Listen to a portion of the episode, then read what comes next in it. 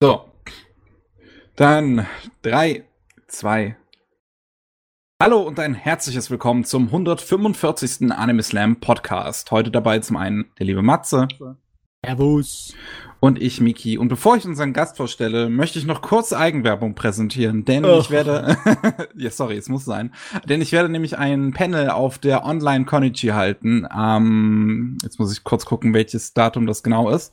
Am 4. September ähm, um 21.15 Uhr äh, habe ich auf äh, äh, Twitch kann man das dann sehen, auf dem Twitch-Kanal der Konichi, das, ich verlinke das auch nochmal, äh, habe ich ein Panel, das heißt äh, Transsein in der Anime-Community, wir sind keine Traps, wo ich auch zwei weitere äh, Transgäste zu Gast habe. Und ja, wir werden uns über heikle Themen unterhalten. Und ich bin gespannt auf den Chat. das Internet. Immer schwierig. Ja, ähm, ich meine, wenn du Glück hast, entbrennt einfach ein Krieg im Chat und dann kannst du den Chat ja alleine lassen, weil dann sind beschäftigt. Das, das ist ja auch lustig zuzusehen, zumindest, ja. äh, aber ähm, ja, so viel dazu. Ich, ich würde mich sehr freuen, wenn ihr da einschalten, äh, einschalten würden, tuten tot. Und äh, zu Gast heute aber haben wir die liebe Jenny Bean. Hallo. Hallo, freut mich, dass ich dabei bin. Du bist noch relativ ähm, neu auf, auf YouTube dabei mit äh, Anime-YouTube-Videos. Mhm. Ähm, und ja, hast jetzt halt schon so, so ein paar kleine gemacht. Ich weiß jetzt nicht, weil du bist da ja auch mit Cosplays zum Beispiel vertreten. Hast du das vorher schon länger gemacht, so zum Beispiel? Tatsächlich erst seit einem Jahr ungefähr. Ah, okay. Ähm, letztes Jahr zum ersten Mal gecosplayt und dieses Jahr ist ein bisschen schwierig wegen Corona. Ja, Deswegen ja. konnte ich dieses Jahr leider noch nichts machen. Aber ja, genau, ich habe seit zwei Monaten jetzt erst meinen Kanal und ja. Das ist doch immer gut, wenn wir auch ein bisschen weibliche Unterstützung dazu bekommen, weil der sehr größte Teil von Anime YouTube Deutschland ist männlich. Das ja. habe ich auch schon mitbekommen und mich auch gewundert und dachte mir, ja, das muss sich mal ändern, ne? Ich meine, äh, die Damen sind schon immer, was das Hobby angeht, eine kaufstarke Gruppe gewesen, ne? Also, ähm, Ist das so? Ja. äh, wenn du dir die Manga-Landschaft in Deutschland anschaust und schaust, wie die sich entwickelt haben, die mussten immer für die Damen eine Menge bieten, sonst hätten sie nicht von der Kasse her schwarze Zahlen schreiben können. Eine Menge Boys Love auf jeden Fall. Äh, ja gut, das stimmt. ich meine, da kann auch, ich zustimmen. Auch dem anderen Kram, ne? Ich meine, war schon seit Ewigkeiten so und das ist der eindeutigste Beweis, dass die Frauen da sind und dass die Frauen kaufen und dass die Frauen bereit sind, das Hobby ernst zu nehmen und Geld dafür auszugeben und Zeit reinzuhauen. Und wenn ich auf Anime Conventions gegangen bin oder auf kleine Treffs, dann waren die Mädels eigentlich auch immer in der Überzahl. ich, ich habe ich hab die Theorie, dass in Wirklichkeit die deutsche Fanszene von den Mädels gef äh, geführt wird im, im Dunkeln. Ne? Aber die trauen sich, nicht im, trauen sich nicht im Internet mitzureden, weil dann wird man sowieso nur von irgendwelchen Incels vollgeflamed. Nee, ich, ich meine, wenn du eine graue Eminenz im Hintergrund bist, dann brauchst du doch die Öffentlichkeit nicht. Das passt schon. ja, aber vielleicht motiviert das ja jetzt ein paar Frauen auch irgendwas zu machen. ich hoffe es doch, dass die äh, kleine Gemeinschaft größer wird in Deutschland, also beziehungsweise sichtbarer wird. Ne? Ja, das hoffe ich auch. Groß ist ja. wahrscheinlich schon. Auf jeden Fall. Wobei ich, ich mich halt echt tatsächlich bei, bei Anime teilweise frage, wie äh, groß da zum Beispiel die weibliche Kaufkraft ist. Also bei Manga finde ich, ist, ist das immer deutlich zu spüren, wenn man sich, wenn man in den Buchladen geht und sich die Manga-Regale oder so anguckt, weil dann sieht man halt sehr viel Shoujo, man sieht auch sehr viel Boys Love so.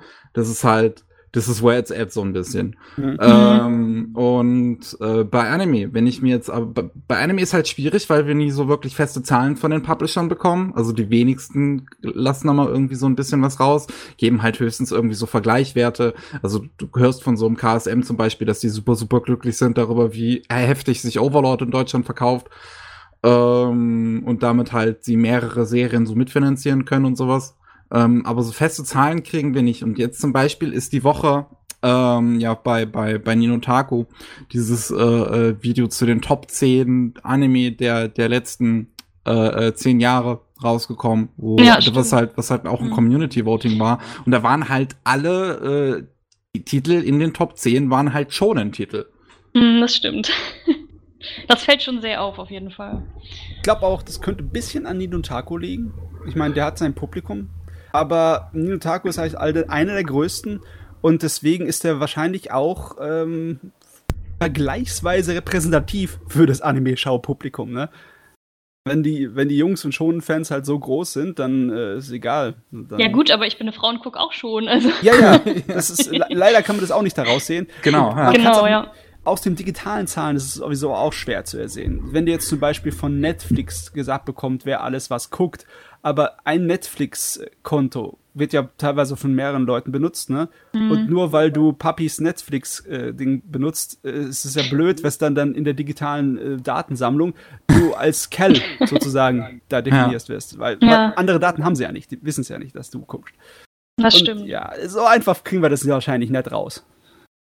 Aber vielleicht trauen sich einfach die Männer mehr Videos zu machen oder sich auch zu zeigen oder ich weiß es nicht, präsent zu sein nicht. im Internet. Wenn ich auf Instagram Wahrscheinlich gucke, auch, weil sie halt nicht so viel befürchten müssen wie eine Frau. Ja gut, da hatte ich auch ein bisschen Angst vor, aber bis jetzt ist alles gut. Aber auf Instagram und Twitter äh, haben die Damen keine Probleme wirklich so groß mit dem Online-Ding oder habe ich das einfach nur falsch so in den Hals gekriegt? Ich meine, ich, ich wüsste halt jetzt nicht die Zahlen zum Beispiel, wie viel mehr, keine Ahnung, männliche Influencer es gibt im Vergleich zu weiblichen oder ob das halt überhaupt so der Fall ist oder irgendwie sowas. Hab ich auch ich glaube, da ne? übersteigen schon die Frauen sehr. Also hm. bei Instagram definitiv, würde ich mal sagen. Das ist eine lustige Diskussion, aber hat uns voll abgeschweift. aber ja, lassen wir uns zu unserem Gast zurückkommen, jawohl. Genau, genau. Vielleicht äh, wollen wir nämlich noch ein bisschen herausfinden, was so deine äh, Lieblingsanime sind oder was so dein Geschmack ist. So, was sind Titel, auf die du dich immer einlassen kannst? Okay, jetzt muss ich ein bisschen Mainstream werden. Mal wieder schon, obwohl ich weiß gar nicht, ob es schon ist. Ähm, mein allerliebster Lieblingsanime ist Attack on Titan tatsächlich. ja, fast. Ich meine, da bin ich mal lieber stumm. So. also ich weiß nicht, ich mag halt Story-Animes, die eine gute Story haben und äh, also Ende Staffel 3, da hat der Anime ja richtig zugelegt, was Story angeht und es hat mich halt sehr abgeholt, sag ich mal. ja, äh, äh, Attack on Titan ist auf jeden Fall nicht die Sorte von Shonen, wo es von einem Turnier zum anderen geht. Nee, nee, das auf jeden Fall nicht. In ja, gut, dafür muss man schon, muss man schon loben, dass es als Shonen-Titel kein typischer Shonen-Titel ist. Mhm. Ist es dann überhaupt Shonen? Ich meine, es ist wie ein Szenentitel, der sich aber ein jüngeres Publikum errichtet. Ähm, Im Shonen Jump, oder? In so einem Shonen-Magazin läuft ja. das auf jeden Fall. Was mich hm. wundert, weil ich würde das jetzt auch nicht als Schon sehen. Nicht hundertprozentig, ne? Aber es funktioniert halt, weil es dieselbe äh, Altersgruppe und Demografie anspricht. Ja, gut, das stimmt. Ja. Aber ich freue mich auch schon sehr auf Staffel 4. Bin sehr gehypt. Die hm. letzte Staffel. Ich bin in, in gigantischem Nachholbedarf, was die Sache ah. angeht. Ich habe mich äh, sehr lange nicht drum gekümmert um das Gerät und ich habe wahrscheinlich vor, erst den Manga zu lesen und dann irgendwann mal den Anime zu schauen. Okay, den Manga habe ich zum Beispiel gar nicht gelesen. Ich habe den Anime zuerst geschaut und dann habe ich mich in den Manga reingeguckt und dann habe ich mir gedacht, ich brauche den Anime nicht mehr, der Manga ist so gut. ja, nee, ich finde den Manga besser als den Anime. Echt? Dabei wird ja gesagt, das ist eigentlich ziemlich ähnlich, ne? Also, dass da nicht wirklich Sehr Abweichungen ähnlich. sind. Sehr ähnlich, aber ich, ich, ich, aus irgendeinem Grunde mag ich es lieber, den Manga zu lesen bei diesem Anime. Ähm, die Erzählgeschwindigkeit und die äh, Art und Weise, wie äh, Attack on Titan aufgemacht ist, ist zwar saugeil, mhm. aber ich irgendwie habe ich mehr Spaß mit Manga. Seltsamerweise, ich kann es nicht erklären, mhm. aber es ist so. Kann okay, bei mir ist genau andersrum. Finde ich fast schon komisch, weil auch zum Beispiel es ist ja, es ist ja relativ bekannt, wenn man den Podcast hier schon länger hört, dass ich halt kein großer Fan von Attack on Titan bin. Aber wenn, was ich halt nicht abstreiten kann, ist, dass das Ding im Anime-Form halt A, verdammt gut aussieht und B, sich auch verdammt gut anhört. Mhm, das tut's. Wo, wobei ja auch viele sagen, dass sie die Zeichnung überhaupt nicht mögen. Den Zeichenstil. Habe ich jetzt ganz oft schon gehört. Mhm. Wahrscheinlich ja. halt so, so eine klassische konservative Einstellung von Leuten, die da, die da nix an sich ranlassen, was ein bisschen experimenteller ist. Ja, das Keine kann Ahnung, sein. So, so Leute, die auch so auf sowas rum, rumtrampeln wie so ein Kaiji, weil es seine Dreiecknasen hat. genau. Ach Gott, ja, es ist nicht so einfach mit dem Geschmack, ne? Nö, aber es ist ja auch schön, dass Geschmäcker unterschiedlich sind. wo, wo scheiden sich denn bei dir die Geschmäcker? Welche Sachen kannst du so, so gar nicht leiden? Ähm, ich mag tatsächlich Edgy nicht wirklich. yes, das hören wir hier jedes Mal. Wirklich?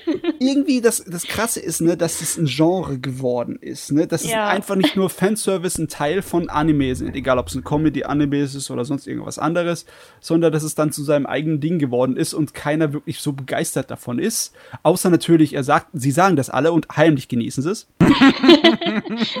also ich auf jeden Fall nicht. Ich gucke eigentlich keine edgy Animes aus. Das ist ein Anime, wo es ein bisschen so 10 gibt, das finde ich dann auch nicht ganz so schlimm, aber komplette edgy Animes, weiß nicht, da fange ich gar nicht erst an, weil ich denke, die haben dann auch keine gute Story. Ich, ich kann mir halt auch vorstellen, dass es auch einfach als hetero-Frau einfach nochmal eine andere Position ist, aus der, aus der heraus man halt so ein edgy Anime gucken würde. Ja, klar, das stimmt. Ja, der Blickwinkel ist nicht so ähm, frauengerecht. es ist die Sorte von Voyeurismus, die halt einfach sehr stark männlich geprägt ist. Ne? Und äh, Frauen haben gar keine Probleme irgendwie mit sexy Mädels, solange der Blickwinkel so gerichtet ist, dass sie einen sexy Jungen äh, dabei haben. So, dass für sie auch im Endeffekt was ist. Ne? Äh, kannst du richtig sehen, wenn du dann bei Shoujo-Comics äh, schaust, ja. wie die Erotik zum Beispiel machen. Das ist natürlich was ganz anderes als der Blick bei Edgy-Winger. Und äh, das ist bei äh, Edgy-Sachen eigentlich nett zu finden, oder? Nicht wirklich. Garantiert mhm. nicht bei sowas wie Highschool DxD oder so. Oh ja, ja gut. Das ist ja das größte Beispiel für Edgy eigentlich, dieser Anime. Mhm. Ja gut, okay, das ist einfach. Ja. Äh, du magst äh, Attack on Titan und kannst mit Edgy nichts anfangen, aber da muss doch noch ein bisschen mehr sein, oder? Wie bist du überhaupt reingekommen Natürlich in die ganze Anime-Sache? Da noch mehr. Ja, wie bist du reingekommen in den Kram? Was hat dich angefüttert? Tatsächlich, äh, der erste richtige Anime, den ich geschaut habe, war Elfenlied. Oh, wie alt warst krasser du? Einstieg auf jeden Fall. Aber den fand ich echt gut. Aber ähm, tatsächlich ein älterer Anime, 2010 ist der, glaube ich, rausgekommen, den ich auch super gern mag und schon zehnmal, glaube ich, geschaut habe, ist Angel Beats. Ah. Den finde ich wunderschön und auch jedes Mal wieder. ich liebe diesen Anime. Das war ein gutes Ding. Obwohl, ich persönlich habe ihn mir nur ein einziges Mal angeschaut. Und das hat mir dann gereicht. Ich glaube, ich habe ihn dreimal gesehen. Ich mag Angel Beats auch sehr gern. Die Musik von Angel Beats habe ich äh, viel, viel öfters mir reingezogen, als ich den Anime geschaut habe. Die ist aber auch wunderschön. ja. ja, ich weiß nicht, warum ich ihn so oft geschaut habe. Irgendwie kann ich ihn alle zwei Jahre mal gucken. ja. Es gibt so, gibt so ein paar Schlawiner, die muss man halt wiederholen, ne? Ja. ja jeder sein eigenes Ding. Ich meine, ich habe ja auch schon Terror in Tokio auch schon so sechs, sieben Mal geguckt oder so. Das ist ein bisschen äh, etwas öfters, muss ich sagen. Ja. Ich glaube glaub nicht, dass ich irgendeinen Anime habe, den ich schon so oft geguckt habe, oder? Mal mal überlegen. Nö. Nö, gib es nicht. Selbst meinen Favoriten Cowboy Bebop habe ich vielleicht viermal geschaut insgesamt. Ah, das ist auch noch ganz gut für Cowboy. Ich meine, bei, bei, bei Angel Beats und Terror und Tokyo und sowas ist vielleicht auch einfacher, das öfter zu gucken, weil es halt halb so lang ist wie ein Cowboy Bebop zum Beispiel. Das, das, das ist auch wahr, ne? Ja, das ist auch wahr. Okay, passt, passt. Also ich, ich habe tatsächlich Angel Beats auch immer mit unterschiedlichen Personen nochmal geguckt. Ah ja, klar, das ist natürlich auch dann eine Erfahrung, die mhm. sich ein bisschen ändert, ne? Äh, ja, wie ist denn das bei dir? Äh, kriegst du Gelegenheit, öfters mit Freunden Anime zu gucken? Das wäre natürlich äh, beneidenswert. Tatsächlich ja. Also ich habe ein paar Anime-Freunde, die auch nicht so doll drin sind wie ich, denen ich dann auch mal ein paar Animes zeigen kann. Und eben aktuell mit meinem Freund, der kannte den auch noch nicht, habe ich die halt alle auch noch mal geguckt, meine Lieblingsanimes. Mhm. Und ja. Das ist eine coole Sache. Ich habe mein Leben lang äh, mit versucht, mit verschiedensten Leuten aus meinem Bekannten- und Freundenkreis Anime zu schauen, aber ich wurde immer nur geduldet, ne? oh. weil ich halt ein Freund bin. Ne? Ja, ich meine, wenn er halt darauf besteht, dann gucken wir es halt mal. Ne? Aber ich, ja. man hat im Nachhinein gemerkt, dass sie äh, nur leidlich Spaß damit hatten. Oh. aber es ist eigentlich normal. Die meisten Anime-Schauer sind wahrscheinlich Solo-Anime-Gucker, ne? Ja, also ich bei mir ist es auch nur ein paar Mal passiert, dass ich äh, ähm, halt Leute dazu bewegen konnte, irgendwie was zu gucken. Ich habe halt viel mit meinem Bruder für eine Zeit geguckt. Mhm. Ähm, und ihm halt immer wieder Kram gezeigt. Wir hatten Kleiner zum Beispiel gemeinsam geguckt. Angel Beats hatte ich ihm auch gezeigt. Äh, ja, Kaon hatten wir mal gemeinsam angefangen. Das hat er dann alleine weitergeguckt, weil es halt mich nicht gehuckt hat. Oh, äh, Ähm, aber ich, ich, ich hatte auch mal äh, mit, mit Freunden zumindest so ein paar Anime-Abende gemacht. Also ich weiß, dass ich äh, äh, mit, mit einem meiner besten Freunde Sword Art Online mal geguckt hatte, als, ich, als ich das noch mochte. ähm, aber ich hatte auch mal einen, einen, Filmabend gemacht, halt mit, mit, mit dem einen Freund, den ich halt bereits vorher Anime gezeigt hatte und mit zwei anderen, die vorher so gar nichts mit Anime am Hut hatten. Und da hatten wir die äh, äh, drei, äh, also bisher drei Evangelion-Filme geguckt. Mhm. Also die Reworld of Evangelion-Filme. Und einer von beiden, der auch tatsächlich nichts damit äh, äh, am Hut hatte, äh, hat sich danach die Blu-rays von den Dingern gekauft. Okay, wow. krass. Hm. Das ist echt gut. Ja. Ja, es war ein langer Abend. Die Filme sind ja nicht so kurz. Stimmt. ja, cool. Äh, äh, Manga, genau. Wir können die Jen noch ein bisschen über Manga ausfragen. Was sind denn da deine Dinger, die du magst? Da bin ich tatsächlich nicht so drin. Nicht so? Also ich schaue lieber Animes tatsächlich, weil ich die Animation sehen will und mit der Musik und so bin ich da mehr drin. Ich lese tatsächlich fast gar keine Mangas, außer Romans. ja klar, nee, äh, Shoujo-Romanzen sind ja auch cool. Ja. Ich habe ja auch meine Lieblinge, obwohl die sind alle ein bisschen älter. Ich glaube, ich muss da echt mal nachholen. ich fange jetzt tatsächlich auch erst richtig an, Mangas zu lesen. Also ja. Noch nicht so lange. Ich meine, ich habe immer noch auf meiner Liste Nisekoi und Your Lie in April und so Zeugs, äh, weil das ist alles so Nachholbedarf bei mir. Aber. Ja. Nisekoi würde mich, glaube ich, auch interessieren, ja. Nisekoi, ja, ich wollte gerade noch mal gucken, nicht, dass ich mit irgendwas verwechsel. Ja, das hatte ich zum Beispiel auch mal angefangen zu lesen ich dann irgendwie nicht, nicht, nicht weiter verfolgt für eine lange Zeit. Also ich hatte halt erst so eine Phase, wo ich dann angefangen hatte, Manga zu sammeln, dann hatte ich das komplett irgendwie links liegen lassen. Und mittlerweile bin ich ja wieder auch voll drin im Manga sammeln und viel, viel zu viel Geld. Ja, und, und, Platz. Oh mein Gott, das könnte, könnte doch alles so richtig gut, den digitalen Dienst könnten wir gebrauchen. Es ist einfach zu teuer und zu viel. ja, teures Hobby auf jeden Fall. Ja, das definitiv. Das ist halt, das, das hatte ich ja auch schon beim, beim Podcast äh, erwähnt, als wir Mail zu Gast hatten. Es ist halt auch einfach, wenn du mal ein Jahr irgendwie oder ein, zwei Jahre nicht dabei bist und irgendwie was verpasst hast, dann ist auch einfach die Wahrscheinlichkeit groß, dass du es nicht mehr bekommst. So, ich glaube, Nisekoi wird jetzt schwierig zu sein, das zu sammeln. Also Tatsächlich? Also zumindest, zumindest hm. wenn du es, wenn du es physisch haben willst. Ja. Das hatte ich irgendwie vor zehn Jahren noch anders in Erinnerung. Klar, die Sachen sind vergriffen, aber du hattest generell so eine zwei bis drei Jahre äh, Zeit, bis äh, du deinen Hintern hochholen musstest. Bevor du ah, das kann schon hast. ganz schnell gehen. Also bei Soul Eater hatte ich zum Beispiel das schon, schon fast gehabt. Okay. Ich da das, das, das nicht mehr bekommen hätte. Und ich hatte das damals eigentlich relativ aktiv gesammelt. Naja. Ja. Naja. Ah, Gut. ja. Was, wie sieht's aus? Vicky, wollen wir zu den Nachrichten übergehen? Genau, das können wir mal machen. Jawohl. Es ist ein bisschen was passiert. Ein wenig. ähm, Gott sei Dank haben wir jetzt äh, im Moment keine großen Negativnachrichten. Auf, ich sehe keine. Ich, meine, also, ich, ich, ich, ich, also, ich kann es ja mal direkt äh, vorwegnehmen. Das äh, basiert auf einer Sache, die wir beim letzten Mal besprochen hatten. Ähm, als wir beim letzten Mal den Podcast gemacht hatten, war halt gerade frisch die News rausgekommen, dass der ähm, Autor, glaube ich, genau, es ist der Autor, nicht der, die Zeichnerin. Es sind ja zwei äh, Personen, die daran arbeiten. Äh, Act Age. Ähm, der Autor davon ist halt verhaftet worden, weil er sich oh. an einer Minderjährigen vergangen hat. Oh nee. Ah ja, Skandale hm. haben wir, ja. Ja. ja.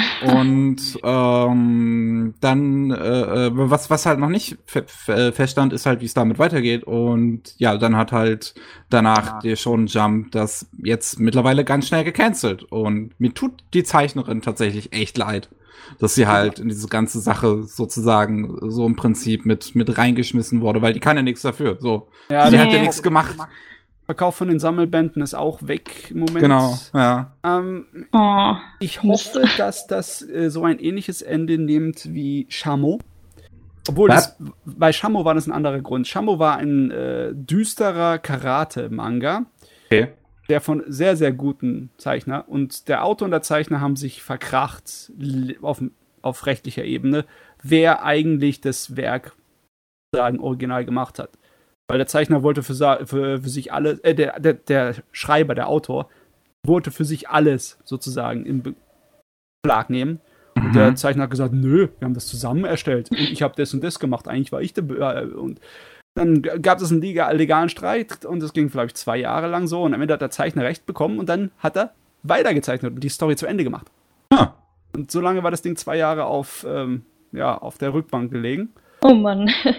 Ich ja, mein, vielleicht kriegt die Zeichnerin ja die Möglichkeit, dass sie die Story einfach alleine weiterschreiben kann. Das wäre ja, natürlich, das wär natürlich was. gut. Ja. Aber so viel ich das hier mitbekommen habe, ist es sowieso äh, die Story nicht so weit weg entfernt gewesen vom Ende, oder?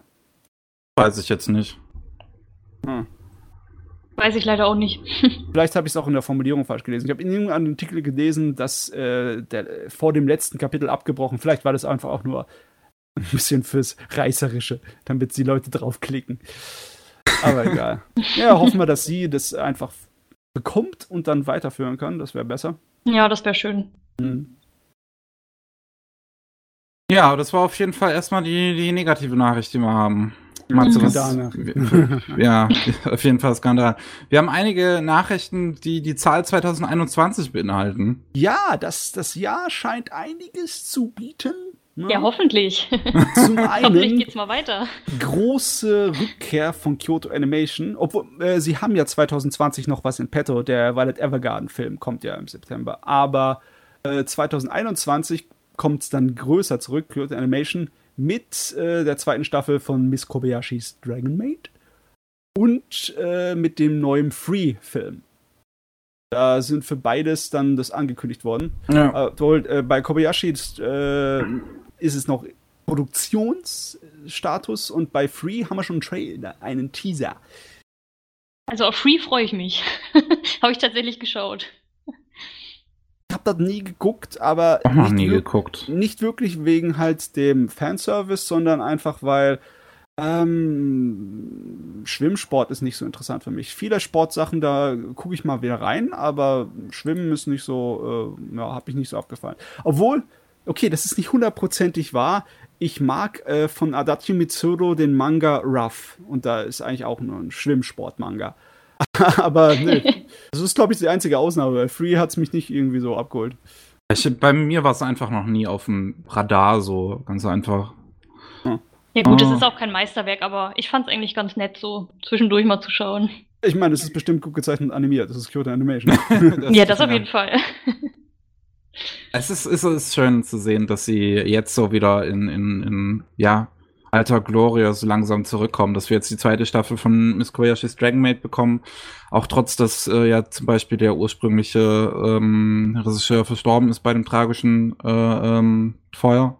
Ja. Und äh, ähm, das halt für jetzt weitergeht, dass äh, genau, dass der Violet Evergarden Film jetzt noch rauskommt, dass äh, dieses Original, an dem sie nicht nicht Original, diese so eine so eine Novel-Adaption war das, glaube ich, äh, die so Anfang des 20. Jahrhunderts spielt, die irgendwie äh, was, was nächstes Jahr noch rauskommen soll. Also da kommt, da kommt ein bisschen was, es geht weiter. Mhm. Ähm, und das ist einfach schön zu sehen. Was haben wir noch für 2021? Gintama. noch ein Gintama-Film, der jetzt behauptet, wir sind wirklich der letzte Film. Ich meine, Gintama hat diesen verdammten Gag schon seit was, seit zehn Jahren reißt in den rum. Der letzte Film, wirklich, ernsthaft, meine ich jetzt, äh, ganz, ganz ernst. Und dann, dann kommt doch wieder einer. Tatsächlich? Ja. ich bin da leider nicht so drin. Ähm, der Manga ist vorbei und der letzte Anime-Film soll anscheinend auf dem Manga-Finale basieren. Ah. In Teilen oder ganz, ich weiß es noch nicht. Aber ja, ähm, ich bin noch nicht ganz mit dem Finale von Gintama drum. Es sind so viele Episoden. Gintama so ein großes Monster. Aber die Vorstellung, dass da ein Ende kommt, ist natürlich äh, immer noch äh, gigantisch in meinem Kopf. Es war einer von den großen im Shonen Jump. War halt neben Naruto und One Piece gestanden. Ja, ich muss gestehen, ich habe den nicht geschaut. Gintama. Es ist halt ein komplett anderes Ding als Naruto und One Piece. Es ist ein äh, sehr, sehr geschmackloser Gag-Manga. Ja, das habe ich auch schon gehört. und es ist 90% richtig geschmackloser Fäkalhumor und 10% äh, so richtig heftig genial animierte äh, Shonen-Action, wo sie sich mit Schwertern prügeln. Ja, hört sich doch gut an. Soll ich Hört vielleicht auch mal ja, ja, ist, ist auf jeden Fall unterhaltsam, muss ich sagen. Ja. Ja, für, für mich ist immer das Problem an Gintama, wenn ich das halt mit dem Fäkalhumor höre, weil wenn ich halt irgendwie irgendwelche äh, Szenen und ich damit meine ich jetzt gar nicht die Kämpfe, sondern vielleicht auch irgendwelche cleveren äh, referenziellen Gags oder sowas und auch ähm, dieses äh, die Trio aus den aus den Hau Hauptfiguren auch, dass die äh, ich sag mal Synchronsprecher so ein wichtiges Trio sozusagen geworden sind, die man auch Ja. irgendwie immer versucht gemeinsam irgendwie einzusetzen, weil das halt mit den Figuren hier in Gintama so gut funktioniert hat. Äh, ähm, da ist einfach so viel dabei äh, an, an, an Szenen, dass ich immer mal wieder sehe, dass ich das Ding eigentlich am liebsten schauen möchte und dann ja, höre ich halt wieder, dass es ja eigentlich nur diese Pipi-Kaka-Humor ist und das ist halt gar nicht meins. Meins glaube ich auch nicht, deswegen, hm, mal schauen. Vielleicht gucke Ich mal rein. Die Ja. Fernsehserie hat 2006 angefangen und hat noch ein 4 zu 3 Format damals ausgestrahlt. Das ist in dann 2006. Was? Wow. Ja, das ist ja. in 2006 noch 4 zu 3. Oldschool. Ja, ja, ich meine, soll ich sagen, war, war noch, war noch. Ne? Ich meine, äh, der 16 zu 9 war erst so ein großes Ding, also zumindest auf meinem Radar, wegen den Konsolen, die rausgekommen sind. Die Xbox 360 2005 und die PlayStation 3 2006. Und ich habe das Gefühl, dass die Dinger ziemlich stark den 16 zu 9 Ding auch mit beeinflusst haben. Abgesehen von der Blu-ray. Die hat auch mitgeholfen. Und ja, da war es noch ein paar Leute, die hinterhergehangen haben, waren noch ein 4 zu 3. Ich habe auch noch 2007 Anime oder später noch, die in 4 zu 3 rausgestrahlt wurden. Mhm. Und äh, ja, 2021 mit dem letzten Film wird es ja dann 15 Jahre. Wow. ja, aber, ja, klar, die, die Leute sind es gewohnt, miteinander zu arbeiten nach der ganzen Zeit. Wahrscheinlich. Puh. Ähm, was haben wir Weiter. noch zwe- 2021? Wir haben eine zweite Staffel zu Sorceress Staber Orphan. Stabber. Wo. Stabber, Also, ach, Stabber, mit Entschuldigung. mit dem Messer Ähm, jemand stechen, stech, stech, und stech. das, das Ding ist, bei dem wundere ich mich halt ernsthaft, warum? Ja, genau, deswegen habe ich das auch auf die Liste gesetzt. Warum?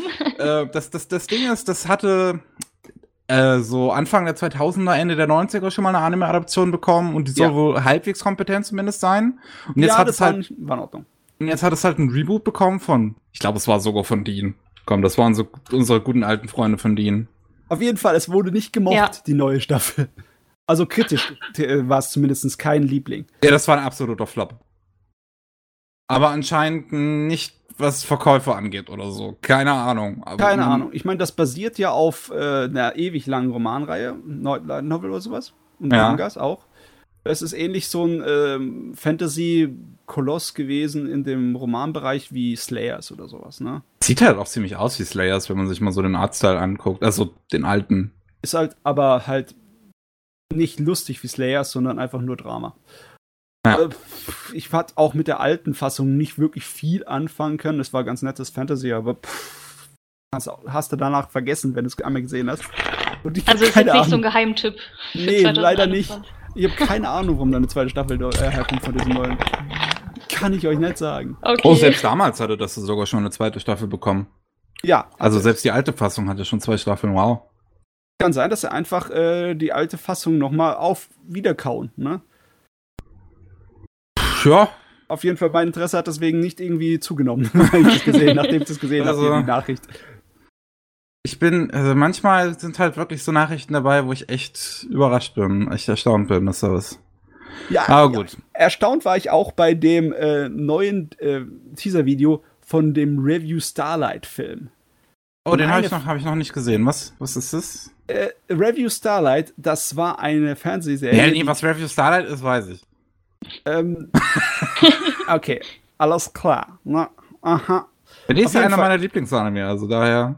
Der Teaser ist nur ganz, ganz kurz. Ah, schade. Ja, ich gucke mir gerade an. Aber es ist mir immer noch so ein Rätsel, dass es wirklich geschafft wurde, da einen Film zu produzieren. Das macht mich glücklich, weil ja, Nischenprodukte sollen auch ihren äh, ja, Gelegenheit haben, ins Rampenlicht zu kommen. Hast du es mal mittlerweile gesehen? Nö, ich habe noch andere Dinge vor mir. So viele Dinge vor mir. Oh. Wirklich gut. Das kenne ich. Ja, ich also, hab wir hatten ja letztens das dieses. Special gemacht, wo du, äh, wo wir unsere Top 10 Anime der letzten zehn Jahre gemacht, äh, bewertet hatten. Ja. Du hast ja Yuri, Yurikuma Arashi als dein Platz 1 beschrieben und ich glaube, da würde dir das ja auch ganz gut gefallen. Ich bin mir ziemlich sicher, dass mir das gut gefallen würde. Ich meine, äh, ich- auch den Leuten, die Utena gefallen hat, soll das hier ähm, Ja, ist ja, von, ist ja von einem Schüler gemacht worden von, von, von ihm hier, von Ikuhara. Genau. Ja, nee, er ist auf jeden Fall noch auf meiner Liste und zwar äh, mit dick fett unterstrichen. so, was kommt noch? Ähm, es kommt, das ist zwar erst 2022, aber es kommt ein animierter Computerfilm zu King of Fighters aus China. Uh. King of Fighters hat ja auch schon eine in China produzierte Fernsehserie, 3D-Animationsserie gehabt vor kurzem. Ja. Die ich geguckt habe, die war zwar recht billig, aber unterhaltsam. Äh, ganz ehrlich, für, äh, wenn man sich überlegt, was man für King of Fighters alles bekommen hat, äh, war das wahrscheinlich eine der besseren Sachen. Und äh, ja, keine Ahnung, aber aus irgendeinem Grunde lebt diese verdammte alte Prügelspielreihe in China weiter. Irgendwie funktioniert das, irgendwie gibt es Anklang. Hm. Also SNK ist ja sowieso äh, zumindest so ein bisschen am Wiederkommen. Also auch dieses äh, äh, Samurai, wie heißt das Samurai? Sh Shadow Samurai? Nee. Was ist denn das nochmal? Samurai Warriors? Äh, pff, War auch ein Prügelspiel von SNK. Samurai Showdown. Samurai Showdown, genau. Ähm, ist, das, das, das Reboot davon läuft ja auch äh, ganz gut, soweit ich gehört habe. Mhm. Ähm, von daher, ja, vielleicht fassen die halt gerade wieder Fuß so. Ach Gott, das wäre nett. Äh, mal jemand anders als Capcom oder ähm, Arc Systems. Ja. Aber ganz ehrlich, komisch, dass, dass King of Fighters so viel Anime-Material bekommt. Wo ist dann mein Street Fighter-Zeugs oder mein äh, Guilty Gear-Zeugs? Ne? Könnte alles ein bisschen was Guilty Gear nicht mal ein Anime bekommen? Ja, ich meine, im Endeffekt Guilty Gear, das ganze Spiel ist verdammt ja, Anime mit seinen Zwischengrenzen und etc. Das stimmt. Genau dasselbe äh, gilt für, wie heißt nochmal, äh, was war das andere von Blast Blue? Ja, Blast Blue. Aber äh, ja, der, der äh, die Videovorschau von dem King of Fighters Film sieht äh, gar sieht besser aus, als ich erwartet hatte. Natürlich viel höhere Qualität als die Fernsehserie, klar, was ein Kinofilm ist, aber auch die äh, künstlerische Regie da drin, weißt du, die Art Direction. Sieht gut aus. Stimmt, da ist ja ein Trailer in dem Artikel. Oh, ja, das ist schön. Okay, schöne Sache, schöne Sache. Äh, besonders die Sorte von äh, Computergrafik, wo es kein äh, Cell-Shading ist, äh, ja, kann ich mir geben. Ah, das ist, also die Charaktermodelle sehen ziemlich krass aus. Das hat ganz schön viel Detail. Ist schön. Ja, schauen wir mal. Schauen wir mal, was passiert. So, was haben wir noch? Ähm, ja, äh, Mappa. Hallo Mappa. Mappa. Mappa macht ein ähm, Sportanime. Der Gymnastik-Samurai. Und das soll im Oktober kommen. Äh, das ist von den Leuten, die die Zombieland-Saga gemacht haben. Und der, in der Videovorschau sah das äh, beeindruckend aus. Und ich habe es reingesetzt, weil äh, so viele Gymnastik-Sport-Anime kenne ich nicht. Also ich kenne auch keinen. ich ich, ich freue mich. Also ich freue mich tatsächlich auch ziemlich drauf, weil ähm, einfach was ich daran wieder so interessant fand, wir hatten es ja erst vor nicht allzu langer Zeit über Run with the Wind. Und mhm. Gymnastik ist ja letzten Endes eine Sportart, die relativ ähnlich funktioniert, dass du halt keine direkte Konkurrenz hast, also jetzt kein Kampf gegen jemand anderen, mhm. sondern halt wirklich dich auf sich selbst konzentrieren musst. Ja, Solo-Präsentation. Dementsprechend bin ich da echt gespannt drauf, wie das umgesetzt wird. Weil Irgendwie, das finde ja. ich halt persönlich wesentlich interessanter, als wenn es halt jetzt ein äh, Haikyuu, Kono Basket oder sonst was ist. Also ist halt mehr mein Ding. Es ist cool, dass diese Sorte von Drama sozusagen jetzt ihre eigene Sprache bekommen hat für diese Einzelsportvarianten, genauso wie bei Yuri on Ice. Und Nur das CG in dem Trailer sieht halt leider echt nicht so gut aus, muss ich gerade mal anmerken. Ja, aber dafür sind Also wie sie da durch die Luft fliegen. Findest du, sie schlecht aus? Ja, also. Ich finde, es sieht realistisch aus. Gerade, gerade ich als, als CGI-Verteidiger muss sagen, finde das nicht so schön. Ich weiß nicht, das ist so flüssig und so schnell, dass es. Äh ja, man sieht ich halt, dass das sieht CGI echt unnatürlich ist, ne? aus. Ich weiß nicht, hast du schon viel Gymnastik hm. geguckt? Gut, das nicht, aber vielleicht sieht echte gesehen. Gymnastik auch einfach unnatürlich aus. so sieht's aber aus. Das ist physikalische Regeln, denen die sich da beugen müssen. Das kann natürlich sein. Ah, ja, ich bin okay. aber auch gespannt drauf. Also. Mal sehen. Hab ich noch irgendwas? Ich glaube, ich habe nichts mehr, oder? Nee weiß es nicht. Ich gucke gerade deine Liste noch mal kurz durch. Nee, mehr von deiner Liste sehe ich nicht. Dann, dann bin ich, ich bin ich dran. Bist dran. Ähm, wir haben noch eine zweite Staffel, die zu Princess Connect Redive angekündigt wurde. Das ist ein Anime, der lief erst letzte Saison. Basiert auf einem Handyspiel von Cygames. Und ist auch von deren eigenen Studio, also deren eigenen Anime-Studio gemacht worden, von Cygames Pictures. Und das ist ein Comedy-Anime, der ziemlich gehypt wurde. Es gab einige Vergleiche so ein bisschen mit Konosuba. Ich muss noch reingucken, ich habe es noch nicht gesehen. Ähm, Sieht doch irgendwie ähnlich aus. Ein bisschen. Ich meine, das Einzige, was ich von dem Ding zumindest, definitiv. Ja. Das Einzige, was von dem Ding, was ich mitbekommen habe, waren die süßen Mädels, weil die waren anscheinend gescheit vermarktet von den Leuten, weil die Fans äh, feiern die anscheinend wie Wahnsinnigen, ne? Ja gut, das ist wahrscheinlich, ich meine, das Original ist wahrscheinlich ein Gacha-Game und dann hast du ja. wahrscheinlich sehr, sehr viele von diesen Mädels da drin. Ja. äh, ähm, was haben wir noch?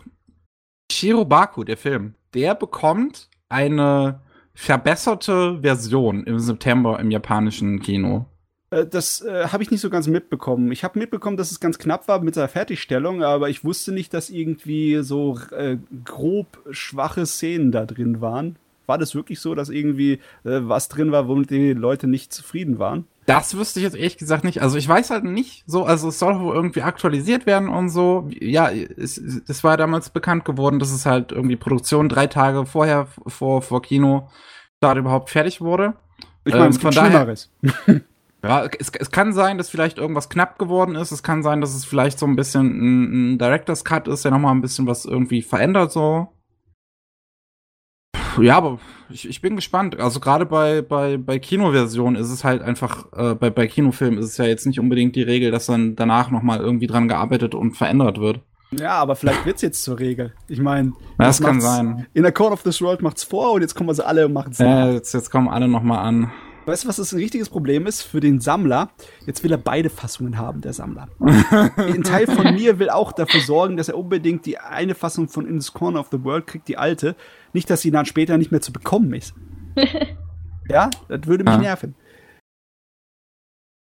Ja, äh, was haben wir noch, wenn wir bei Filmen sind? Japan singt 2020, mhm. über das wir ähm, im Podcast mit Konsuma gesprochen haben. Beim, letzt, ja, beim vorletzten Mal erst.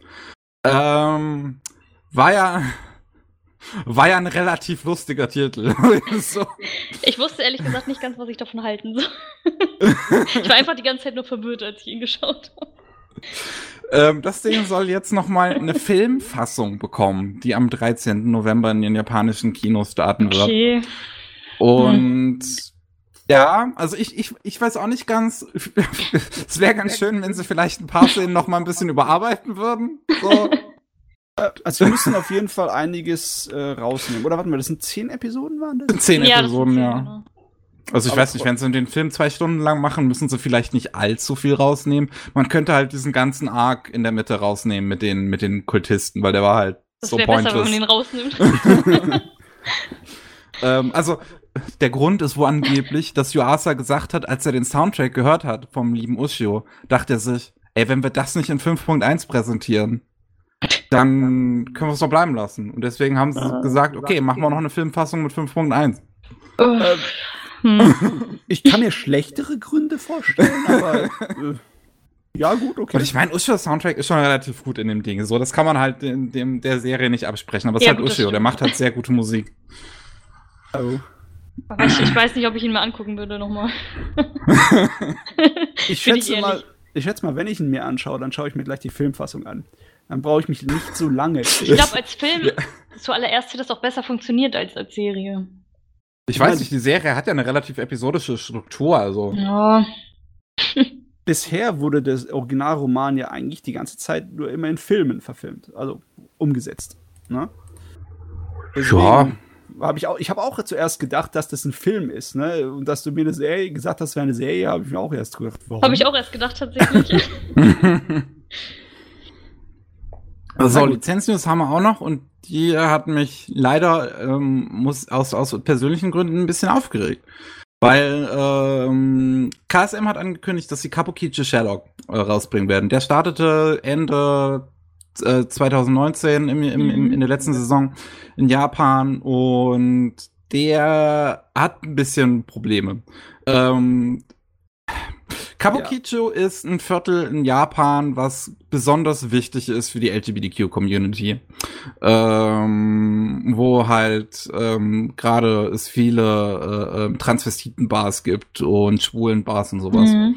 Und ähm, das Problem, was der Anime halt hat, ist, dass er diese äh, ähm, LGBTQ-Menschen null ernst nimmt und leider sehr, sehr schlecht darstellt und der halt wirklich einiges sehr transphobe Szenen hat, der Anime. Okay, das ist echt nicht so. Und weißt du, ich kann mich noch erinnern, als ich den angefangen habe zu gucken, ich habe glaube ich nur zwei oder maximal drei Episoden geschafft. Ich glaube, der ersten Mal kommt es in der vierten Folge oder so vor, dass die dann äh, bei einer, in den Transvestiten-Bar gehen oder sowas. Ich weiß es nicht. Okay, am Anfang war es doch nur, dass der eine Master, ne, der die eine äh, Transfrau, ne? Oder ist er wirklich eine Transfrau? Ist es oder macht sie nur, äh, verkleidet sich nur? Also ist Crossdressing, weiß ich echt nicht. Ist manchmal schwer zu sagen mit diesen, weil das ist einfach nur eine grobe Stereo, äh, Stereotypen, ne?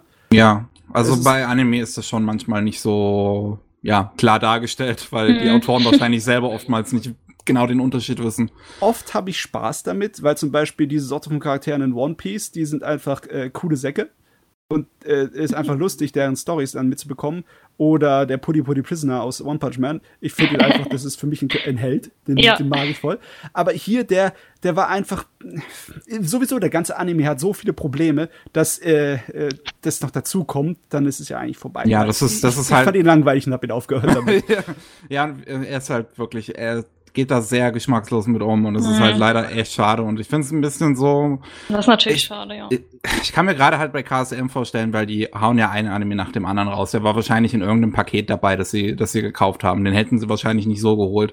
Mhm. Aber ähm, es ist halt trotzdem einfach für mich als Transperson natürlich auch doof zu sehen, dass in 2020 dann halt auf Disc ein Anime rauskommt, der halt ja.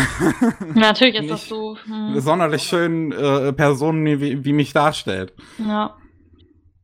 Das abgesehen ist echt nicht so schön. Ist, abgesehen davon ist er relativ langweilig. Also. Ja gut, da braucht man ihn ja sowieso nicht schauen. Ne? ja, okay, Irgend, es gibt bestimmt noch Schamberg-Leute, die denen eine Chance geben wollen, aber hoffentlich sind sie jetzt vorgewarnt, dass ihr eure Erwartungen ein bisschen runterschraubt. Ja. Es gibt einen sehr schönen Artikel, der ähm, im Detail auch mit der ganzen Historie von Kabukicho darauf eingeht, auf OtaQuest. Okay. Äh, OtaQuest ist eine ähm, Seite, also es ist eine englischsprachige Seite, äh, die sich mit, mit Anime beschäftigt, die aber in Tokio verwaltet wird. Unter anderem schreibt der Canepa-Effekt dafür. Ähm, oh. Und da gibt es einen sehr guten Artikel über Kabukicho, mhm. äh, Sherlock, den ich empfehlen kann. Okay, cool. Ja. So, und ein, das, das, das größte Thema habe ich mir für den Schluss aufgehoben. Uh. Denn wir haben eine ganz schön große Bewegung jetzt gerade ähm, in, in der Anime-Szene, die wirklich auch für den Konsumenten einiges verändern könnte. Und zwar will AT, äh, AT&T ähm, unbedingt Crunchyroll loswerden. Die, mhm. sind, die sind rumgegangen und ähm, haben äh, Crunchyroll mehreren äh, großen Firmen angeboten. Wer angebissen hat, ist Sony. Ähm, mit denen sind sie gerade in Vertragsverhandlungen. Zuerst hat das Sony abgelehnt, dann hat AT&T tatsächlich den Preis angehoben, aber dafür noch mehr Firmen mit äh, reingeschmissen in den äh, ähm, ins, ins Angebot. Und äh, wie, wie, gesagt, sind sie jetzt gerade in den Verhandlungen äh, für 1,5 Milliarden ähm, will ähm, AT&T äh, Crunchyroll wohl loswerden. Die haben übrigens verdammt viele Schulden. Ähm, oh. Und ähm, es könnte auch ein guter Grund sein, dass sie deswegen halt Crunchyroll mit unter anderem loswerden wollen. Und das Ding ist, Sony ähm, ist zum Beispiel äh, ähm, schon relativ gut vertreten in der Anime-Szene. In den USA ähm, gehört ihnen halt Funimation, was da der größte Konkurrent ist zu Crunchyroll. Ähm, und in Deutschland ähm, besitzt Sony unter anderem den äh, Animax-Channel. Äh, also Animax lief ja früher im Fernsehen. Jetzt gibt es ja mittlerweile nur noch als Channel auf Amazon. Ähm, dann gehört den Wakanim und mhm. Peppermint. Oh, hallo?